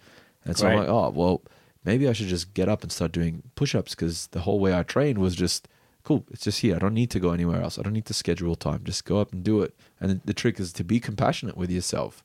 Oh, I was just just about to say that. Yeah. It's that retraining of actually just being really kind to yourself, you know? Yeah. It's, if you fucking if your butt itches, while Yeah. you're meditating, itch the butt. totally, man. but yeah, that that has been like a big thing for me lately. Is um, yeah, I, I related to so much of what you're just saying, and Yeah. you know, having the consistency with the art. You've had the consistency with the uh, with the music, Yeah, yeah, and just yeah. having a whole lot of other things that you, I'll go hard on, um, and then abandon uh, just because of laziness or whatever. Yeah. But there used to be a real like um, feedback loop where you'd abandon and then you. Really, I, I would really dwell on that and see it as a Yeah. failure. But like now, it's just been a retraining, um, and having some kind of like uh, mindfulness has been really good for that. But um, Yeah, yeah, yeah, yeah. Uh, just really retraining, um, being self compassionate and being like uh, kind to yourself Yeah. because it's like oh, I saw a quote the other day. It's like, um, you know, you we beat each other up so brutally Oh, in our man. brains. Oh, You'd never yeah. treat someone like that, and if you did, you'd be a psychopath. Yeah, I would yeah. never treat you the way my brain would treat me. Like Yeah, it's, yeah, that would yeah, be just horrible bullying, you know. Yeah, yeah, and um, absolutely. and yeah, when you can, I don't know, if you can figure out, if you can properly comprehend that and be a bit uh, nicer to yourself, as if you're a person. I think we've. It's so easy to. it's It's, so easy to forget that, man. Like I, one thing I've been like doing lately is every time my mind feels like it's going to eat itself, is I'll start to list my accomplishments. But like that's a good thing. It's like that's like, hey, your victories are so far past your, you know, your what you consider as losses or failures. You know, whatever it is. Um, but like in your case, what's a loss? Like or what's a like you know you're like okay well I'm uh, I failed and I'm going to dwell on it. What does that look like? Is that like just, oh, I haven't done art in like a month or two months or something like that? Like I haven't drawn or painted? Is it- no, art's, art's super consistent for me. Yeah. I mean, exercise would be a real su- like easy, um, yeah. easy example. Alcohol was a big um, factor, I think, in um, me beating myself up. It would really help, and constantly, I, f- I feel like having those hangovers and Yeah. was, uh, after a while starting to affect my brain levels. To be honest, Yeah, I and can it relate, was really yeah. easy to beat myself up. So kind of. I've temporarily, well, I've removed that for the time being. Um, Yeah. Doing a year sober, attempting a year sober. No, I'm not attempting. I'm doing a year sober. Right now? Um, right now? Yeah, yeah, yeah. yeah. I've, I've done that, man. It, it does Yeah. massive differences. And yeah. just that, just like, okay, well, is this serving me right now? No. And I found that it's been very easier. It's been way easier to um, Mm. be compassionate to yourself without dealing with uh, uh, Yeah. bodily assault. Yeah, yeah, yeah, yeah.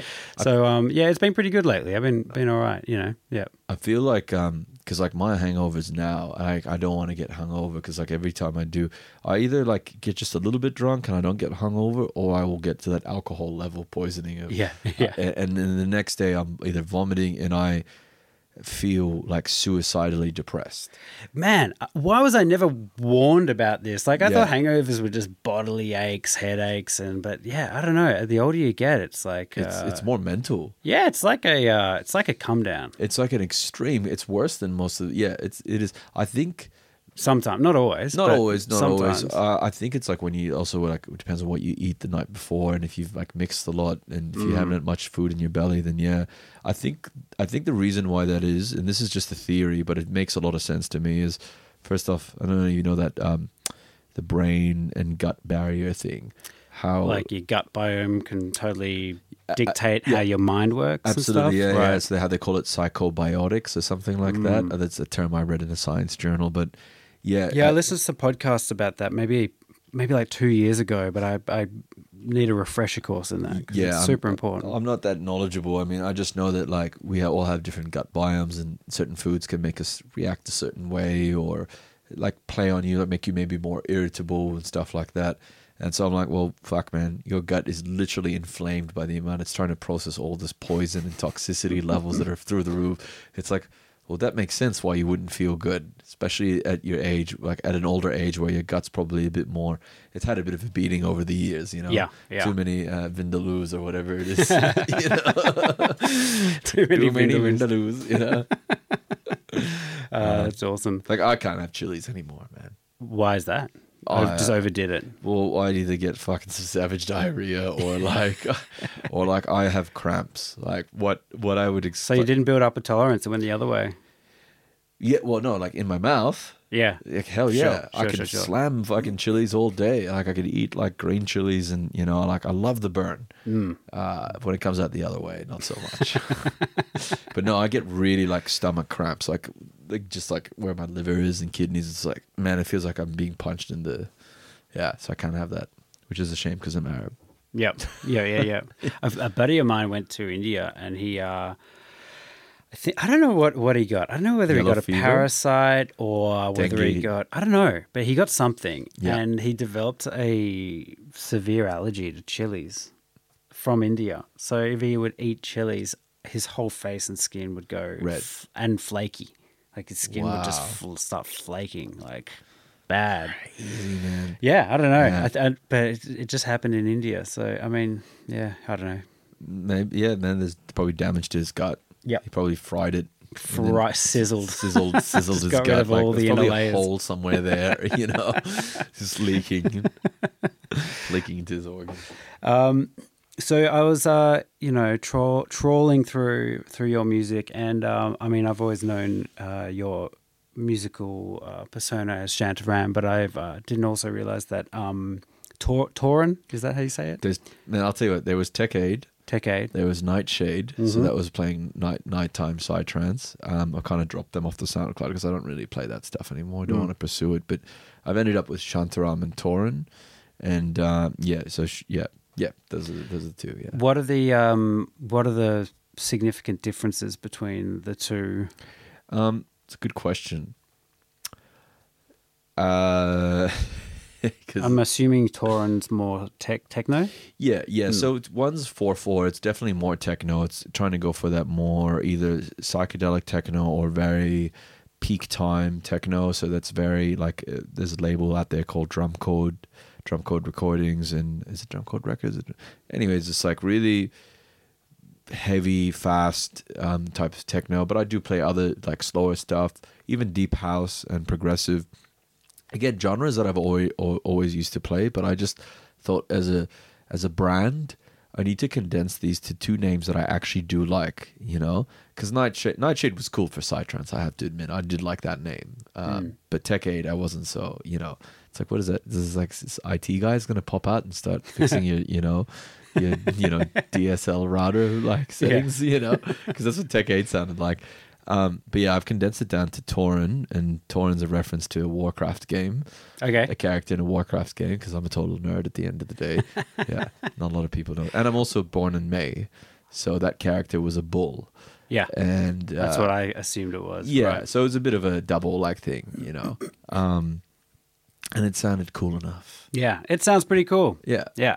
Yeah. You know. Um, yeah, so and so Shantaram is now like it used to be Shantaram was the chill, like shanty stuff, but now I'm getting a lot of drum and bass bookings, and I'm, I'm trying to go for more high energy sets because for a long time after I created that mix, I kind of got relegated to playing a lot of chill sets, and I've always been actually like I said an energetic person who plays like peak time, like gets like people going. So when you start getting booked too many times for chill sets, you know the chill sets aren't you're not really Heart's they- not in it. Yeah. uh, not the delivering. heart is in it. It's just I need to play other genres to get that also hit. Like I need to be in front of a, a large audience and like bang out heavy, heavy hitters and you know uh, dance floor destroyers to feel like, like wow we partied. We really like sent it. You know, uh, musically speaking.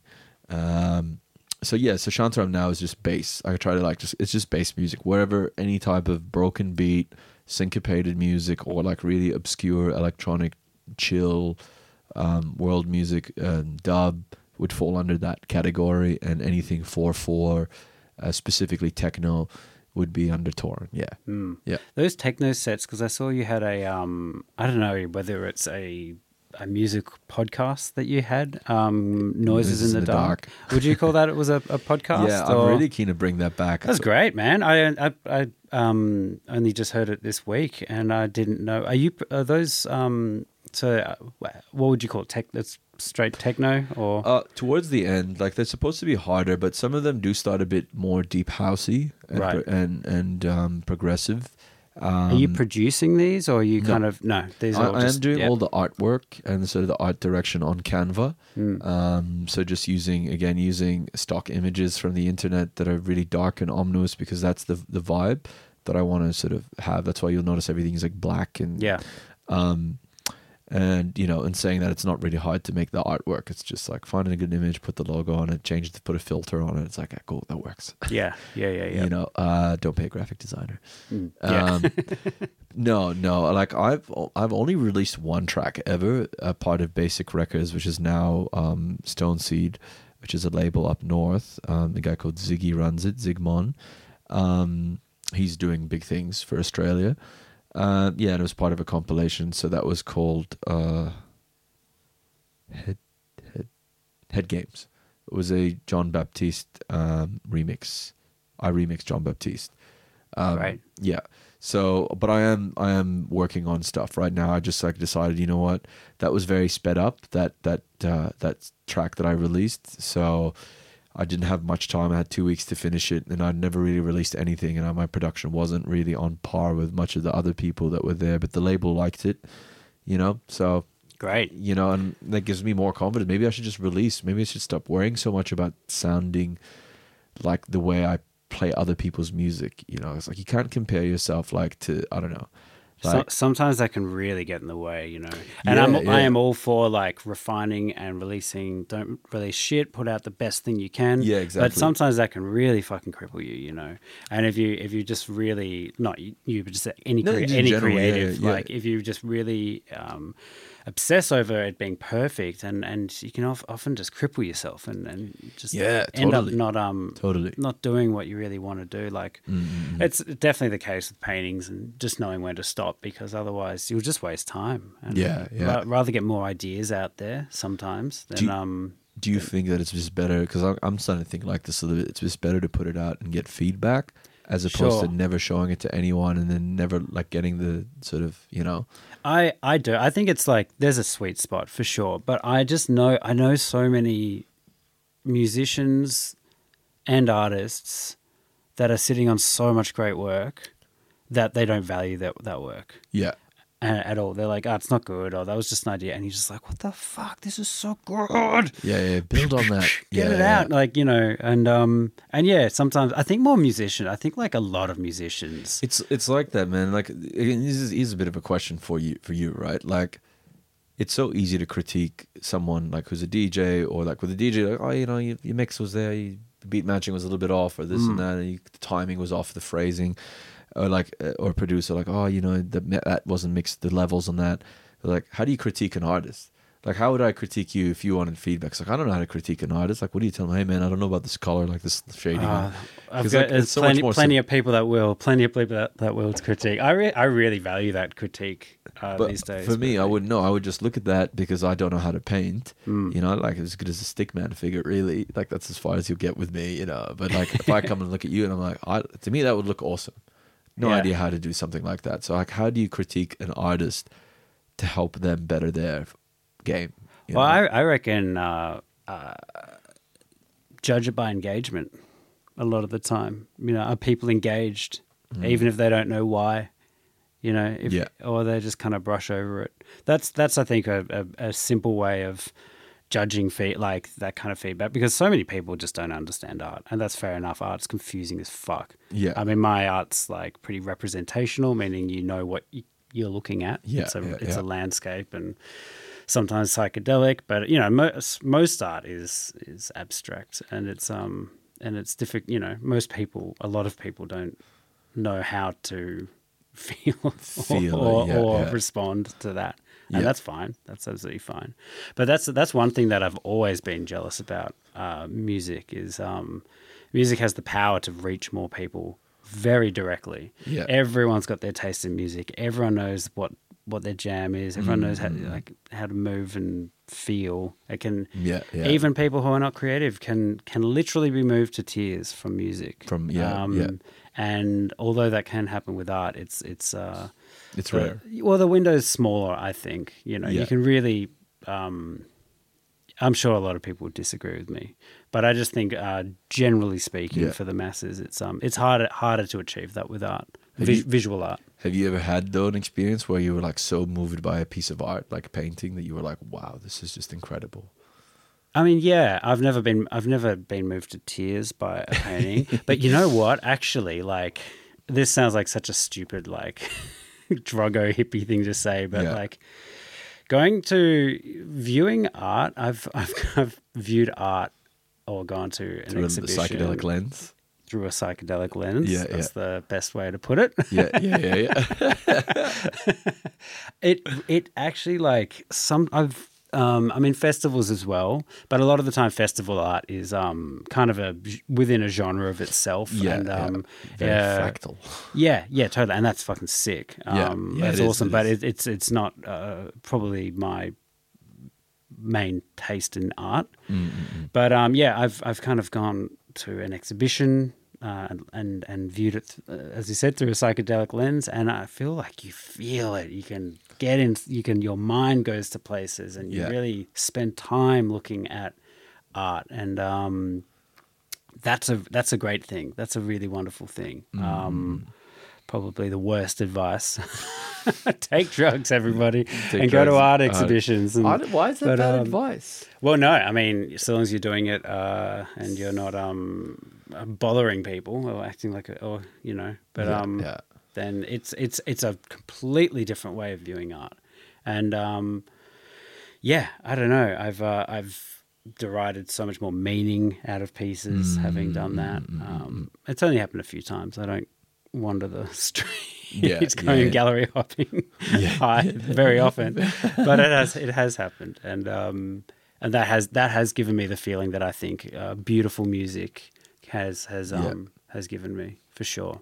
It's it's it's funny because like it's one of the reasons why I play so many genres. Hmm. Is first off, I feel like uh, you you'll always find me at a festival. I'll bring my own mixer, and that because now I like I just play with a laptop as opposed to when I used to play with like the CDJs, which is you know Hmm. this- the traditional approach. Um, you always find me trying to hijack or create like a new setting where it's an unofficial thing, like you know, like uh, hip hop beats at a river. You know, and Mm. like I used to listen to hip hop growing up, and now like now I'm like actually like I like I actually like playing the hip hop too now. Yeah. And I would never advertise myself as a hip hop DJ, but it should the need ever arise where it's a house party or like an after party at at esoteric where when I say after party I mean like in the campsite, you know, um, and just be banging out 90s hip hop, you know, stuff like that. and it's like there's a time and a place for everything, and and especially music, and music creates the vibe. You know, it's like I look at music in the same way you would look at like an empty canvas, or like uh, uh, uh, sorry, I look at a setting in the same way that you look at an empty canvas. Right. What, does can- this need? What does this need? Yeah. What can we paint this? There's a bunch of people. You can see they're a bit vibing. I can. I reckon I can take their experience up a notch. Yeah. You know, by creating just a good vibe and and that feeling that you see people smiling and like I really like. Even if it's not a dance floor thing, it's like I can see someone bobbing their head or Mm. like starting to tap their, their sort of feet and they're just like really in it. It's like, oh yeah, that track. Oh, you can see them like miming to the lyrics or whatever it is. It doesn't have to be electronic. Um, and you're starting to tell a story again, or you're trying to you're trying to. What is it? The the quote I heard I read a long time ago is painting. Um, music is like painting. Painting silence. I can't look. I can't remember. It was a great quote. Um, the meaning of it was basically that you like silence is the canvas, and with music you can music is the brush essentially that you can Yeah, paint. yeah. You, know, you can paint that silence with me with with a sense of emotion or feeling. You know Yeah.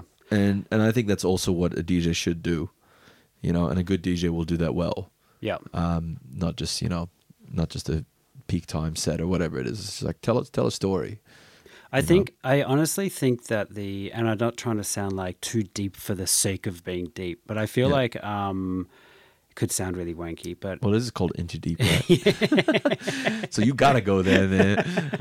but I feel like the the potential I'll say that the potential power of a DJ can almost be like like magical or Oh, or, or, or even like shamanic. So like I've listened to um uh, a podcast or two with there's this guy called East Forest in America and he Mm-hmm. kind of does uh he's done some beautiful um albums where he's taken Ram Dass um and I think other spiritual teachers and just created ambient music to it.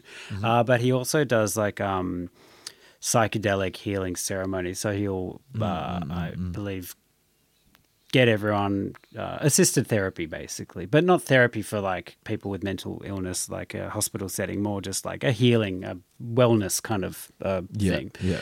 And you know, he uses his music to guide those trips into um, and try and elevate people into much more. Uh, I don't know, religious experiences, I guess, kind Yeah, of thing. yeah, yeah, yeah, yeah. Um, having done a ceremony or two myself, and having like a ayahuasca? facilitator, I've, yeah, ayahuasca Yeah, or yeah, um, uh, San Pedro, Yeah. um, or the other things. Um, uh, having the facilitator or shaman or wh- whoever's in charge, uh, if they're good at that, um, using music to to really guide people through challenging trips, Mm, and it um, and even just being at a festival, being lost, having too much fucking K and booze or whatever, Yeah. and you're kind of in a bit of a state or too much acid.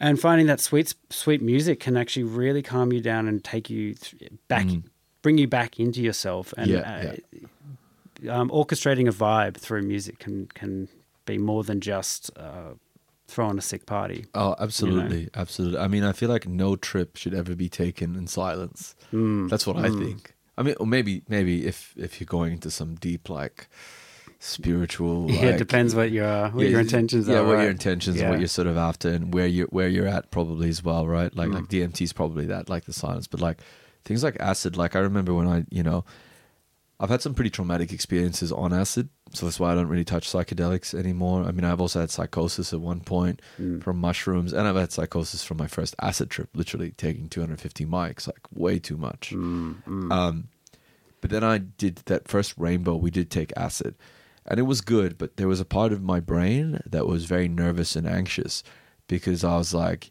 you know how your first trip went. Like this was my me thinking, it didn't end so well. What if it goes like that? You know. Luckily, it wasn't as strong. I don't think I had as as, as strong as the first time, and and I could have gone there. I've had other trips after that that I definitely went went dark. You know, in fact, every time. Yep. Um, but that rainbow, uh, one of the reasons why like we were really excited to go there was um, you've heard of Shpongle, I'm sure. Yeah, yeah, I saw them at Rainbow, and Well, the whole that- fucking dance floor smelled like shit. Yes. Remember that? Yes. What the fuck was going on there? Was it like was a just on the mud or- sewage pipe burst or something? Yeah. It literally smelled like shit. It was so bad. So And I loved. I was such an amazing show, and I was like high as fuck in the back, and I was just like, "Fucking, that smells like shit." yeah, yeah. Well, we were like we were at the front, and it was like the same. I remember actually, yeah. Uh. And my my best friend who wasn't on acid, for Hisham, who I like, uh, uh, who just actually came to the festival and like like climbed over that big hill Hmm. with his missus and his friends because they wanted to experience it and they didn't want to pay for the ticket. And like they found us and we took him with us to the dance hall and yeah, he knew I was tripping and he knew that I like from the last time we tripped, like he knew that I um had um had struggled. You know, like I'd I really like I'd the first acid I crawled up into a ball and was shivering. It was cold. We'd smoked so much weed that I that we'd kicked the paranoia to the fucking max. you know, mm. we were in an apartment with no furniture. It was just like all the wrong fucking Yeah. variables to have a 250 mic trip where you're like, cool, six hours. Yeah, that's like very visual. I'm all good now. Here's another six hours of that. Yeah, that's the know, worst feeling as well. Like particularly with acid, you're like, "It's Yeah. it's for so long." Yeah, and I'm like, I'm just, I like, I, I, I tell you right now, I have PTSD from that. and I'm mm. still working through a little bit of that. You know, I always get nervous around drugs and stuff like that. It's one of the main reasons why I don't like fuck with a lot of different drugs, and I'm very hesitant because I'm like, I've lost control. Yeah. At points of my life, and like, I literally was curled up in a ball, like, fucking started to recite the Quran, like, started to you know, like, and it was cold as fuck. It was in Latrobe. It was like winter time. I didn't mm. have much clothing. There was like literally just a mattress and a blanket. Like you felt like you're in some crack den, although it was actually a brand new apartment mm, that had mm. no furniture in it. Um, but luckily, my rainbow experience definitely was the complete opposite of that. It could have gone down that way, but then Shpongle was there, and my mate just pulls up the incense stick, so he, he managed to cover the smell of that shit. Yeah, and, yeah, and you know, yeah. you know, Shpongle is such a world, it's such a journey. Like you Yeah. know, th- they designed that music Mm. to be your listening companion to tripping. Like I cannot think of, you know, like if you listen to what is it, um, Are You Shpongled, the album, or or Mm. It's the been a while since I've listened to them. I, used, Yeah, I used yeah. to be obsessed with them. Mm. Same, same. And um, you know, like they're all mixed into each other, so they feel like a journey. And even when you're sober, man, if you just close your eyes and start listening to it, you feel like you're tripping. Like they really transport you to all these uh, otherworldly, uh, other worlds, I guess. And so, like that, that their performance at Rainbow saved my acid trip. They guided this journey and made it actually this super incredibly ecstatic f- experience for me Amazing. you know and i end up having probably one of the best nights of my life you know i still remember that like experience as being like wow shpongle rainbow 250 mics acid you know with the closest you know friends of mine and they saved me Yeah. you know But I mean, as cliche as as it is, it it's all down to set and setting, you know. And Yeah. like, really, that that that setting, having wonderful music, wonderful friends, and incense and thing, is the setting that actually does. does it facilitate oh, man, acid's risky, man. Yeah. Acid's fucking risky. especially the higher the dosage as well if you're not a space cadet yeah, it's not my. Um, it my feels too choice. chemical yeah, it just I don't know. It makes me feel real vulnerable sometimes. yeah real does it make your thoughts really racy like Yeah. uncontrollably racy Yeah, like I've I've had some um some pretty bad experiences too. Hasn't Yeah. stopped me though. you have my respect and But, my um, admiration but yeah, you know, it's just it, yeah, it is a bit of a lack of control when you can't you can't just slow it down. You know, the the mind's a like a Yeah. filing cabinet of memories or things. Yeah, yeah, it's a good- flicked around and um yeah, and yeah, it- it can just be really unenjoyable. I mean, it can be amazing, but it's it's uh I don't know. I apparently it's really, really. I don't know anything about the fucking chemistry of it, but apparently it's a really, really difficult thing to make, and most of it only comes from like one or two. There's only like one or two manufacturer manufacturers of it, um, and I think a lot of it will like come in like crystal form. So I think I think it probably goes through a lot of fucking hands, you know, and it's not um, it's probably not the good shit that they used to all. Uh, fuck around with in the 60s and 70s 70s, yeah, i really yeah. i really don't think it is uh, like you know i think it's different because there's a big difference between good and bad stuff yeah yeah because it was what is it? it was accidentally derived from uh, Albert Hofmann. What was he making? Was he- ergot which is a type of It's like a rye or some shit like that. Ah, so okay. it's basically a uh, probably going to butcher this, but it's yeah some kind of um yeah I don't know if it's a fungus or a uh, it's a fer- yeah fermentation some kind of fermentation of the rye. Hmm. Um, what what grows like mold or Mold or sugar? Oh, no, no, no. I don't know. I'm gonna yeah. Don't take my yeah. If you're interested, look it up. Don't Look it listen to me. I'm not misinformation. Misinformation. go, go to what is it? Erowid. Erowid. yeah, great, yeah. great website. Yeah. Um, but yeah, it's from Ergot, which I think is a similar. Yeah, I don't know. Um, but yeah, Albert Hofmann. Yeah, O- yeah. OG, OG psychedelic OG Hofmann. bike man. yeah, yeah, yeah.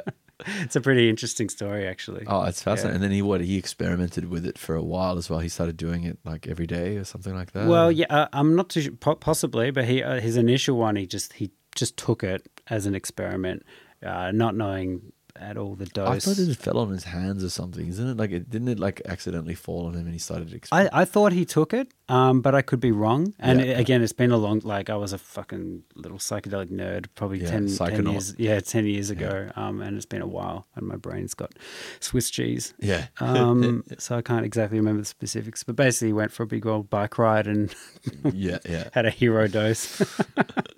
but yeah, Yeah, once this bike is really going this way, this direction is amazing. just going up.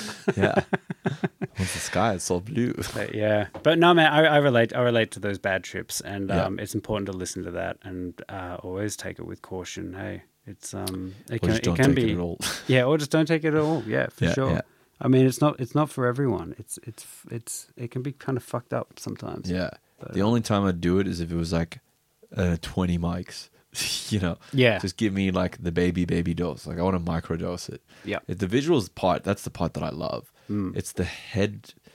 There's so much mental involved with like the racy thoughts. The, the this. It's just uh, I haven't sorted enough of my own issues to to do it. You know, like when you have like that friend that can absolutely just fucking just do it all the time, and you're like, how are you? You must be so mentally resilient. There must be. You must not have trauma, or you I don't have, understand what happens when you, you you meet people at festivals and they're like on huge doses. And you're like, what the fuck is happening in your head? Yeah. it confuses me so much.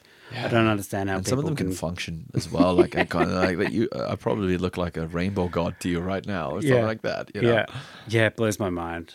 Yeah, Yeah. You, you meet all sorts of uh, creatures at Man, festivals, I'm, don't you? I'm, I'm envious of their ability to not have a bad trip. Mm. Because I'm like, man, you are having the time of your life right now. Like all them colors, all them shit. You know, you must be having, yeah, you must be having a ball in your head. Yeah. behind your eyelids. You Yeah. know, things dancing around. yeah, yeah. Um, so then I, I guess none of that has had uh, much inspiration on you creatively. no, of course it has. It has, yeah. Yeah, yeah. I mean, like the, even the noises and the dark stuff. I mean, that came from a, a point of like darkness. You know. Did you have any kind of revelation through those that traumatic dark trip that you endured? Um, well, I, I really like um, I went through actually uh, after like I had like the last bad trip and and um, I had a really bad bad mushroom and alcohol experience where I ended up trying to kill myself. Oh, Uh, wow, Yeah, man. so I was in 2012, and then I had psychosis. Like after that, I couldn't remember who I was, and so from 2012. oh, I'm so sorry to hear. That sounds horrible. It, it is, and Yeah. you know, and so ever since then, I have been struggling with like mental health, and Mm. like I was sending it, man. I was sending it every weekend and really Mm. like pushing hard, and the most positive thing that's actually even th- that's affected me creatively is actually having to go through this intense and insane like chronic anxiety that I had every day, like to the point where I was like, not having like not planning suicide, but having like dealing with suicidal thoughts Just creeping into your mind just every day, unwanted. Yeah. every day, and and like the the main thing that I sort of like, the suffering got so much, like these thoughts. It was basically like I was on a bad acid trip for like seven years or five years, you know, and it's yeah, and it's like I've only really like now I have some days when the stress or like like things happen in my life where they'll find a way back for a week. I'll get that like intense crazy thing and like I'll have to like strip things, I'll have to say no to things, I'll have to go back to basics and start like really addressing whatever trauma is coming up or whatever insecurity is coming up. But it forced me to get off drugs for years and then it forced me to go sober and then I started exercising as opposed to taking antidepressants. So I went from being this like party boy to still DJing, still over the course of the years, but I went from this like excessive like party animal like raver to really um working on myself and like you know dealing with having these suicidal thoughts and this like feeling of impending doom that's going to happen and um you know pushing through that and learning a lot more about myself and allowing myself to be more vulnerable and like um again like you talk about bad habits before yeah like the bad habits are rooted deeply in trauma. And even maybe the ADHD is also rooted in trauma. So like really starting to unpack that telling my parents I did drugs and stuff like that I told you there was a meltdown point. Um and you know it's uh it had like a huge experience and I still have residual effects of that time but I've built up a lot of tolerance and understanding of myself and I've also been through a lot more trauma and a lot more stuff in the last few years you know and and and you know pressure builds diamonds and all that mm. struggle has made me I know it sounds generic but you know it made me stronger in a sense and I'm still working through it and the, the trick is is like you never get through like maybe you do get rid of some of that stuff but you learn to manage it and you learn to live with anxiety and depression as opposed to like um trying to self-medicate with more drugs and stuff like that so i re- realized that i was actually self-medicating for a long time you know yeah, that's a downward spiral, isn't it? Exactly. And so even now as a DJ, I'm like very mindful of yeah, like it's really good to it's really amazing that I get to go and play and I get so much out of it. It feels like a drug and I feel very inspired. And then when I go away from it, I feel like it, there's a drop, you know, like this it's like, oh, I was on such a high after playing this mm, show and then mm. there's this like low.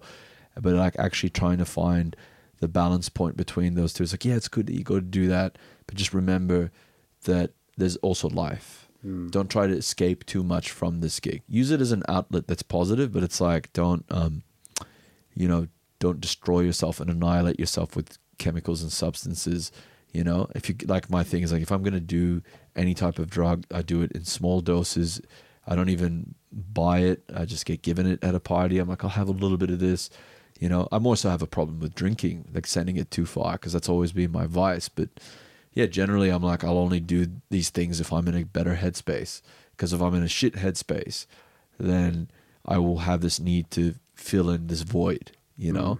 And so it's like, yeah, so um, it has impacted me creatively in terms of like from that darkness.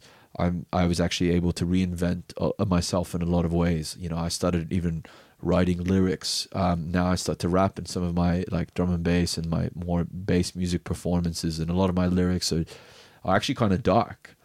You know, and I think a lot of people who have heard me rap like it because it's not like, you know, bitches and cars and whatever. you know, like I don't Yeah, have yeah, any of that stuff. I wasn't raised in the hood. I wasn't slinging drugs. You know, Yep. like on the corner or whatever. You know, Yeah, it's got, So- still got to be genuine, you know. yeah, And so so you know, um, for example, from that like lyricism point of view, uh, like for for people in America in the Bronx, uh, uh, you know, L.A. like South Central L.A. like you know N.W.A. or whatever. Like they were talking about their stories and the struggles that they experienced and the injustice from pr- police brutality and whatnot. For me, it was actually about talking about how my anxiety and my insecurities, and I tried to turn that into a rap. And I found what I found is a lot of people can connect to that darkness more so than the light, you know, mm. because that's what people are more, I think, drawn to is our inherent nature to be really dark and Yeah, I know? mean, so much of the content that I love is is dark movies, Yeah. dark movies, dark music. Um, but yeah, thought provoking. yep, you know so um yeah I'm, i wear that with a with a badge of Yep. like that i'm like wow i made it past 27 endurance and Uh, yeah, you know and that was in 2012 so that's a long time ago and i'm you know and um, end of the world. yeah yeah, yeah, yeah. maybe that's what it was there Yeah. My- um As Mayans got to you. the mind's got to Nah. um, man, but I was like, also just like, thanks so much for sharing that. And like, that sounds absolutely like horror, like traumatic. Yeah. yeah Um, yeah Do, I- do you think that that was a, you know, psychedelics and even weed and, and I guess any kind of substance abuse can um, inter- some people trigger psychosis. Do you think that was uh, 100%. just prone to that, or was it? Yeah, I think I'm prone to that. Uh, I might have had some, have had some, or ha- do have some genetic precursors. Yeah. f- family stuff. I know my dad. it ain't um, no joke. Yeah, like I know my my dad's had some pretty traumatic stuff happen in his life. Um, like he he was married to another woman. Um, I mean, this is extremely private. I hope he doesn't listen to this, but he was married to another woman, and he was in L.A. and um, uh, his uh, his then wife, um, she got murdered, man, by like a sixteen or seventeen year old. She went down. Oh man, I'm sorry. Fucking you know, hell. yeah, man. Like the, my dad's like this guy from the Middle East. He's there to do his architectural like masters, and like she just went to go get groceries from the car, and like get out of the car park. Some fucking she walked in on this I don't know 16, 17 year old or something like that was trying to rob the radio in the car, and you know she confronted him and shot her. Dude. You know? And you know what's crazy? Like years years later, when I was in like seventeen or eighteen, like hanging out from kids from other school, I met this guy who and who um who whose dad was the brother of that woman, I think. And he picked us up and dropped us off, and he's like, "Whose son are you again?" Because in Bahrain, everybody knows everyone, right? Like everybody literally knows everyone. So that's like when I was talking about the coming here, the culture shock of like, oh, the freedom. You can't do that there, right? Because everyone knows everyone. But yeah, this guy was like, um, so your father is Abd, like you know so and so Lalawi He's like yeah yeah yeah and what's your name he's like this like, do you know this woman like uh, you know the name of uh, the woman and he's like yeah she was I don't know if he said this was my daughter or my si- I think it was a, this was my sister um yeah I can't remember it was a very close family relationship you know and and and it was just this moment where I was just like whoa you know, I didn't know her. You know, I wasn't even born. This was like seventies or eighties. You know, it's probably like late seventies. But you know, like so, my dad had also had to carry this crazy thing. But you know what? He rebuilt. You know, he rebuilt. He had three kids, and you know, and um, he's had a good life. But you know, and there's you know generational trauma is is a thing. yeah, That's yeah. a absolute thing. Well, th- that's it, and I feel like it gets better every every generation because I think that we have to go through the the mental illness, and then we um, you know, we obviously, uh, for starters, we have better ways of dealing. We're we're a lot more open to vulnerability than our previous generations. You know, like if you look at like the toxic sort of masculine culture, or like the in terms of like men not speaking about how they feel and uh, or processing their emotions or their trauma, like could have been hit by their parents or whatever it is. You know, like I know for me, I've I've had like abandonment issues. I've had like a lot of stuff, even though my parents were actually fantastic parents. You know, I you know they've uh, been incredibly supportive even of this whole process. But there were nuances that would happen as a kid that would make you feel abandoned. You know, so for us guys, or not even guys, like just just the, the newer generation, I think the tools are getting better. Uh, the advent of the internet, like fucking YouTube, man, like YouTube, just this last like year for me, researching like Dr. Andrew Huberman and like all these fantastic like um, people who have done advancements in the field of psychotherapy and neuroscience as well, learning about neuroplasticity and all that stuff. It's like I think it's given uh, for me personally, it's given me hope. Not that I was lacking in it. Um, uh, that's actually the thing that kept me going. Is like I know that I can have this amazing life, and I already do, and it's right here. But you know, when you're looking at the lens, like life through the lens of anxiety and depression, it's a very distorted lens. And you know what? Some days you're looking through that lens, and some days you're looking through the, you know, fuck, everything's amazing. yeah. But yeah, man, you know, you you just you it's go. it's it's a hard thing to understand from the outside, you know, and it's Mm, like, you know, uh, I mean, I can't speak with any real authority, um, but you know, it's it's one it's one thing of like intellectualizing how to how to snap yourself out of it and feeling how to and knowing Yeah. and feeling how to do it. Like people can tell you all the right words and they don't really have much of effect. It doesn't No. really go in. It doesn't, you know, it has to be felt or, or I, don't- I don't even Yeah. know. But yeah, it's um I think um, the, seeing it through the lens as you as you put it is a yeah it's you, yeah you just got to remind yourself that it's like that's not true. You know that that's that's part of I guess mindfulness. Yeah, back to mindfulness. It's Yeah. really fucking helpful for that. yeah, yeah, yeah, and, it's like it's been helpful. Like I think I've been teaching myself that without actually knowing that that's mindfulness. You know, Mm. um, I'll send you this course because it's like 10 or 12 minutes in the morning. Everyone's got time for 12, 10 or 12 minutes. it's it's yeah, you know? yeah. Like everyone's, like no matter how fucking busy you are, everyone's got that time. No, please, please do because That's sup- yeah. I need to go back to hacking my morning so that I like um, when I get too busy. A lot of these practices that I I create and put in place to help manage my emotions and regulate, you know, regulate myself because like ADHD is. You were asking me about it earlier. Another thing of it is like it, it because of the lack of serotonin and dopamine it's harder to regulate your emotions. And so if it's harder to regulate your emotions, you become more impulsive, you become more reactive, as opposed to learning to just take a step back and like think, you know, plan, execute.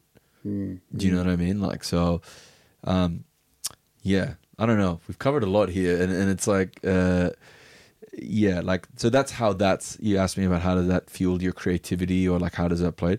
Like it's helped me become more authentic, I guess, and more um uh, to try and do my art form more true to what I like and not just to people please and just to do it for the accolades because I was.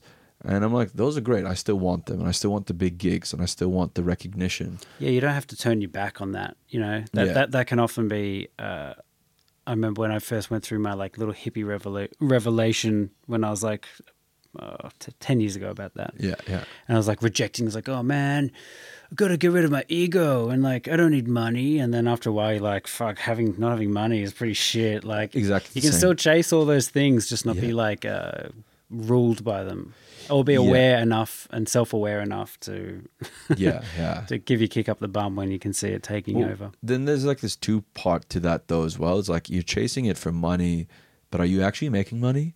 Because that's where I'm like at. I'm like I'm like I'm chasing this thing, but I'm actually. This is a new quote that I've learned from a creative, um, a creative branding agency.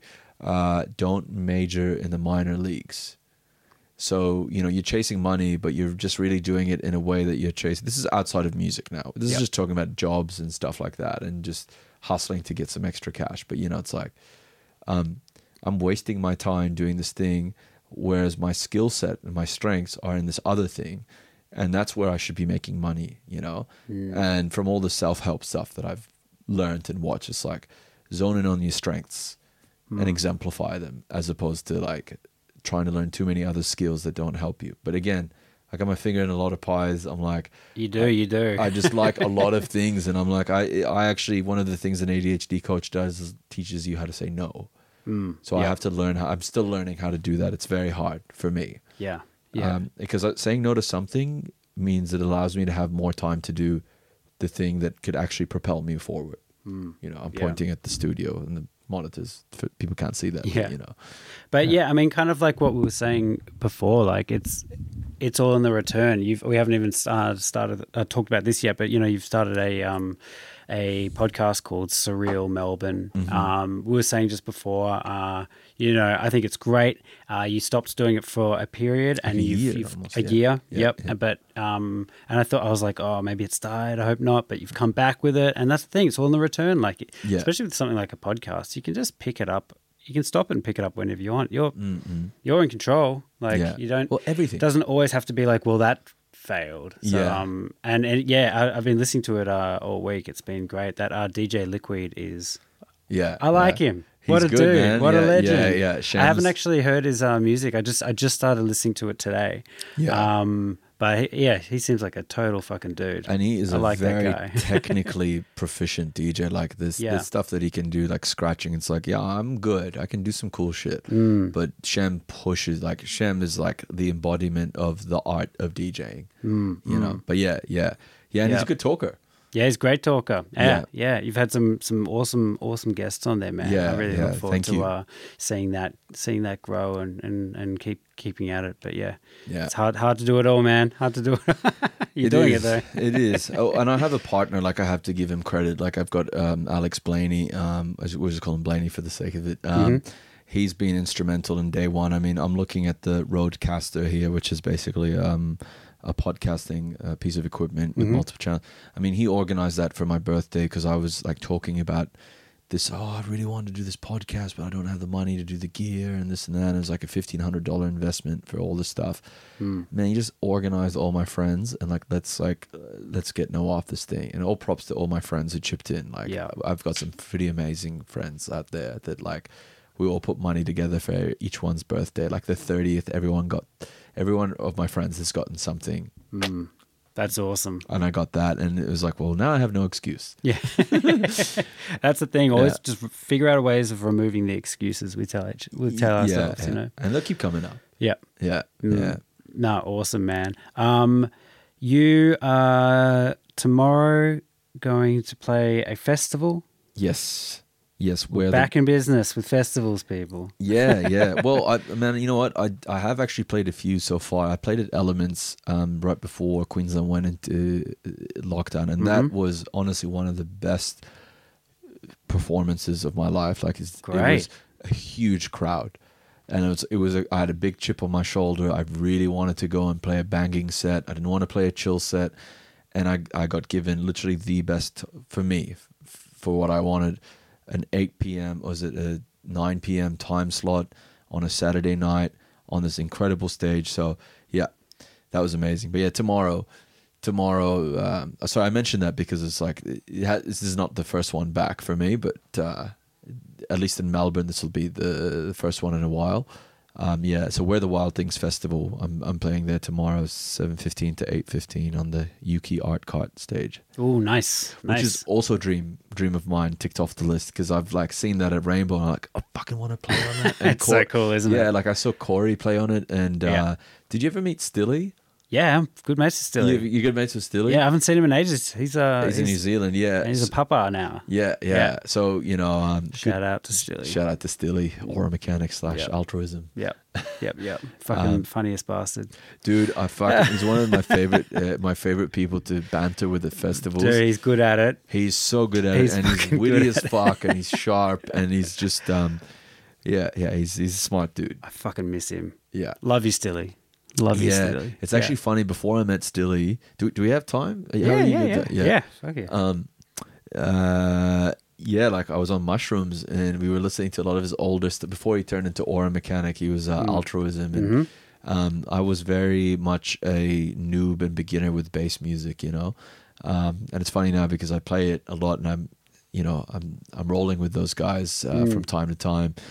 Uh, but yeah, he was one of the fucking the G's that it was like, oh, who is this guy? Like, what is this genre? You know, Yeah. um, the, yeah, and I, yeah, that's how I met him. I was like, uh, I think I downloaded some of his sets and then uh, Yeah. went to go see him. And then uh, with my other mate Matt, Matty T, he was just like, "Oh yeah, I'm fucking friends with him." And I was just yeah, met him at his gig. I was like, "Yeah, fucking mates ever since." Yeah, fuck yeah, Mm. man. Yeah, yeah. Shout out to Stilly, man. Yep. Miss Um, that cunt. Yeah, and you've also got Esoteric coming up.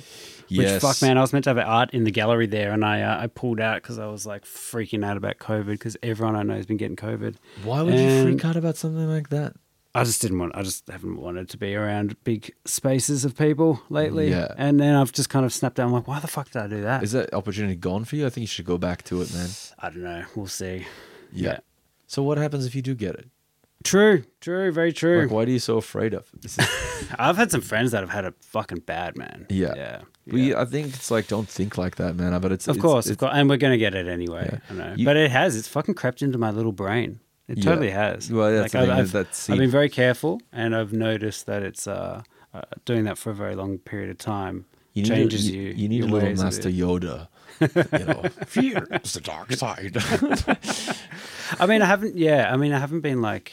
I don't know. I've just anyway. That's fucking I've- Yeah. yeah. Nav- navigate that one in my own time. I know, I know. but I just- esoteric looks fucking good. I- it looks I like really- a really good party. You if know? you have an in back, I can't. You know, I'm just. You got to do it, man. It's like a, it's like a rainbow serpent. It's a, it, it is the equivalent of the new rainbow serpent. It's it's huge in size. They've got the how big is it? I think the last time I was there it was right, literally it was actually we went into lockdown straight after ESO, Mm. but I think it was like it looked like a good seven to eight thousand. That's a good number. Could have been up to ten What what was Rainbow before all this? About sixteen to twenty? on paper. Yeah, I think on paper it was, but I think it was a lot bigger. I think it got up to twenty. Yeah. I know that for one of the years they got really big, and then they were like, "This is too difficult to." I just heard this through the grapevine, but I, I think they got too big to sort of manage, and we had to they capped the tickets again. Right. But then you know, there's a lot of crew, there's a lot of extra, and then there's a theme campsite. So, yeah. But ESO's good because they've got like a man-made uh, lagoon, and they've um. So I'm pretty sure their Can own. you swim in it? Yeah, yeah, yeah, yeah. It was fucking freezing, but it was also really hot. So it was actually really nice to have a freezing cold, like man-made lake with a DJ playing disco. And uh, one cool thing that happened to me is um, I was at a house party. I'm gonna segue into the to back to Ace. I was at a house party. I met this guy called Arlo, and he was a disco DJ. And you know, he started playing disco tunes, and I ended up grabbing the mic and starting to rap with him. So then he was playing again at the Esoteric Lagoon stage, and again, I was like, oh yeah, man, like he's playing like very soulful shit. So I got this one of these ways I can rap is like I can make myself sound like a, you know, like Motown, like you know, ah yeah, you know, like you know, one two three in the place to be, you know, like that kind of like Yeah. you know, um, hot nigga to do. so like just started rapping with him and stuff, and the cops were like taking fil- film of me and him. Like we were just like jamming together. He was DJing. Lots of people were dancing. Lots of titties in front of us. you know, like topless women. And I was like, this is like turning around. This, is- this isn't a bad thing, man. Yes. It's a good place. This to be. isn't a bad thing Yeah, right now. This isn't a bad thing right now. And the cops were just like loving it, and like the cops like, hey man, hey, and they're trying to fist bump me. I like fist bump the cop, and ah, That's awesome. I You love those little moments. so like it's just like moments like that. It's like this is what you're forsaking yourself, bro, from. Yeah. Yeah. And like there's a lot of hype around it this year, I think, because it's the first major festival um, in Victoria that's come in that's like like a rainbow serpent, you know? And they've really taken the mantle and they with what's awesome about it is everybody who runs that stage is involved heavily in the Melbourne underground scene. So the curation of the music is done by the people who um, who are the movers and shakers who like set the trend in this and that so they're like good representations of uh, the music that we listen to Dude, I looked at the lineup yesterday. Everyone's playing. yeah everyone you know what the best thing about it i think they have like one overseas international like for the first That's it. That's it. That's the hot that's ticket. like bro, i'm serious like you guys can make There's so fuck- much talent in Australia and Melbourne, man. yeah There's so much talent. they're, they're advertising i'm like listen if the border's open they're like why would you bother getting an international Hmm. you know you know you just be wasting money and visas and headaches like just get the interstaters and the kiwis and the aussies you know that's all you need and it's like for real like It actually needs someone to like set that bar, you Yeah. know, and co- yeah, to Yeah. actually because because Rainbow was always like that, you know, and It's all about fucking love love yeah. fucking Rainbow, but um, you know, so many fucking great artists that I assume are probably getting fuck all money, Yeah. to play massive stages while these internationals are just like lauding it. Um, yeah yeah yeah like I don't half the time I don't give a fuck about the internationals. I'm mostly just, just wanna seeing go see my your mates. mates. Yeah. Yeah. Anyway, and the tunes are fucking amazing. yeah what what you know like out of the 50 or 30 it's like yeah yeah yeah it'll be like an Ott or a Shpongle or something really stand out stand. Yeah. outish i mean there'll be a few people for me that i'm interested in to, to see but um, most of the time it's like yeah it'll be very uh, a finite amount of people you want to see yeah, yeah. Get that soundbite. Fuck the internationals. Jack the racist podcaster. Why in Australia? Even though you're interviewing a pretty brown dude, you know. hey, I'm an international. yeah, I mean, oh, fuck, fuck. Backtrack, backtrack. Backtrack. Like, no, yeah, I I think. I'm I'm I'm, I'm Melbourneified. Yeah, yeah, yeah, yeah. I'm Aussie now. Hey, down. Hey, yeah, mate. Hey, down. Um, dude, thank you so fucking much um, for coming on the show. I'm so fucking glad we did it after all this time. Um, Fuck yeah, man. Give us your plugs. Where do people find your music? Um, shows? SoundCloud, Shantaram slash Torin. Um, that's pretty much the. You can follow me on Instagram. My my business is called Beyond Surreal. We didn't talk about that, but that's sweet. Calls for another. Sure, Um, come back on anytime, bro. Yeah, baby, let's do this. yeah. Um, so Beyond Surreal, that's how Surreal Melbourne came out. I think the biggest thing I'll plug is the podcast. Yep. Um, uh, yeah, Surreal Melbourne. We're on YouTube. We're on Spotify. We're on Deezer. I think we're on Deezer. I think we're on Google Podcast. I don't You really, are. You're I- on Google Podcast. I- You're on Spotify. Yep. Does that show the metrics? I don't get metrics for any from any of that shit. Yeah, yeah. I, man, I don't even check to be honest. I'm, Yeah. I'm at the point where I'm like, I don't even do it. I don't want to do it for the metric. I don't even want to focus on that. I just want to put this story out there. Yep. You know, and if people want to watch it, let's watch it. It's more so for once I'm doing something that feels for me. And Right. it isn't for the accolades, it isn't for the recognition. It's just like you said, you have a radio voice, you know? Like, like I just really like this what we're doing now because mm. it's the most present you'll ever be. Mm-hmm. You know, Absolutely. Is this one on one or like two on two, whatever, or one on three? It's not a porno, but you know, Yet. yet, yeah. Ooh, yeah, baby. That's a that's a niche yeah. that needs to be filled. Surreal Melbourne, please check us out. Um, we oh, can I? I'll do this one plug. Um, so part of Surreal Melbourne is we're, we're branching out and doing this thing. We're calling it Surreal Melbourne Studios, even though there's really one studio. Um, this one here. But me and Blaney, we've been sitting for a year on this thing called uh, the uh, Five DV, the Five Deadly Venoms, and it's basically a humorous podcast where we um, each select five tracks and we battle each other. So basically, it when we say battle, it's just like I'll play two, round one, he'll play two. We'll critique. We'll not critique each other's music. We'll just talk about the artists. So you know, we did one. Um, we haven't released any of this stuff, but the last one we did, we're like, let's do original film score and compositions, right?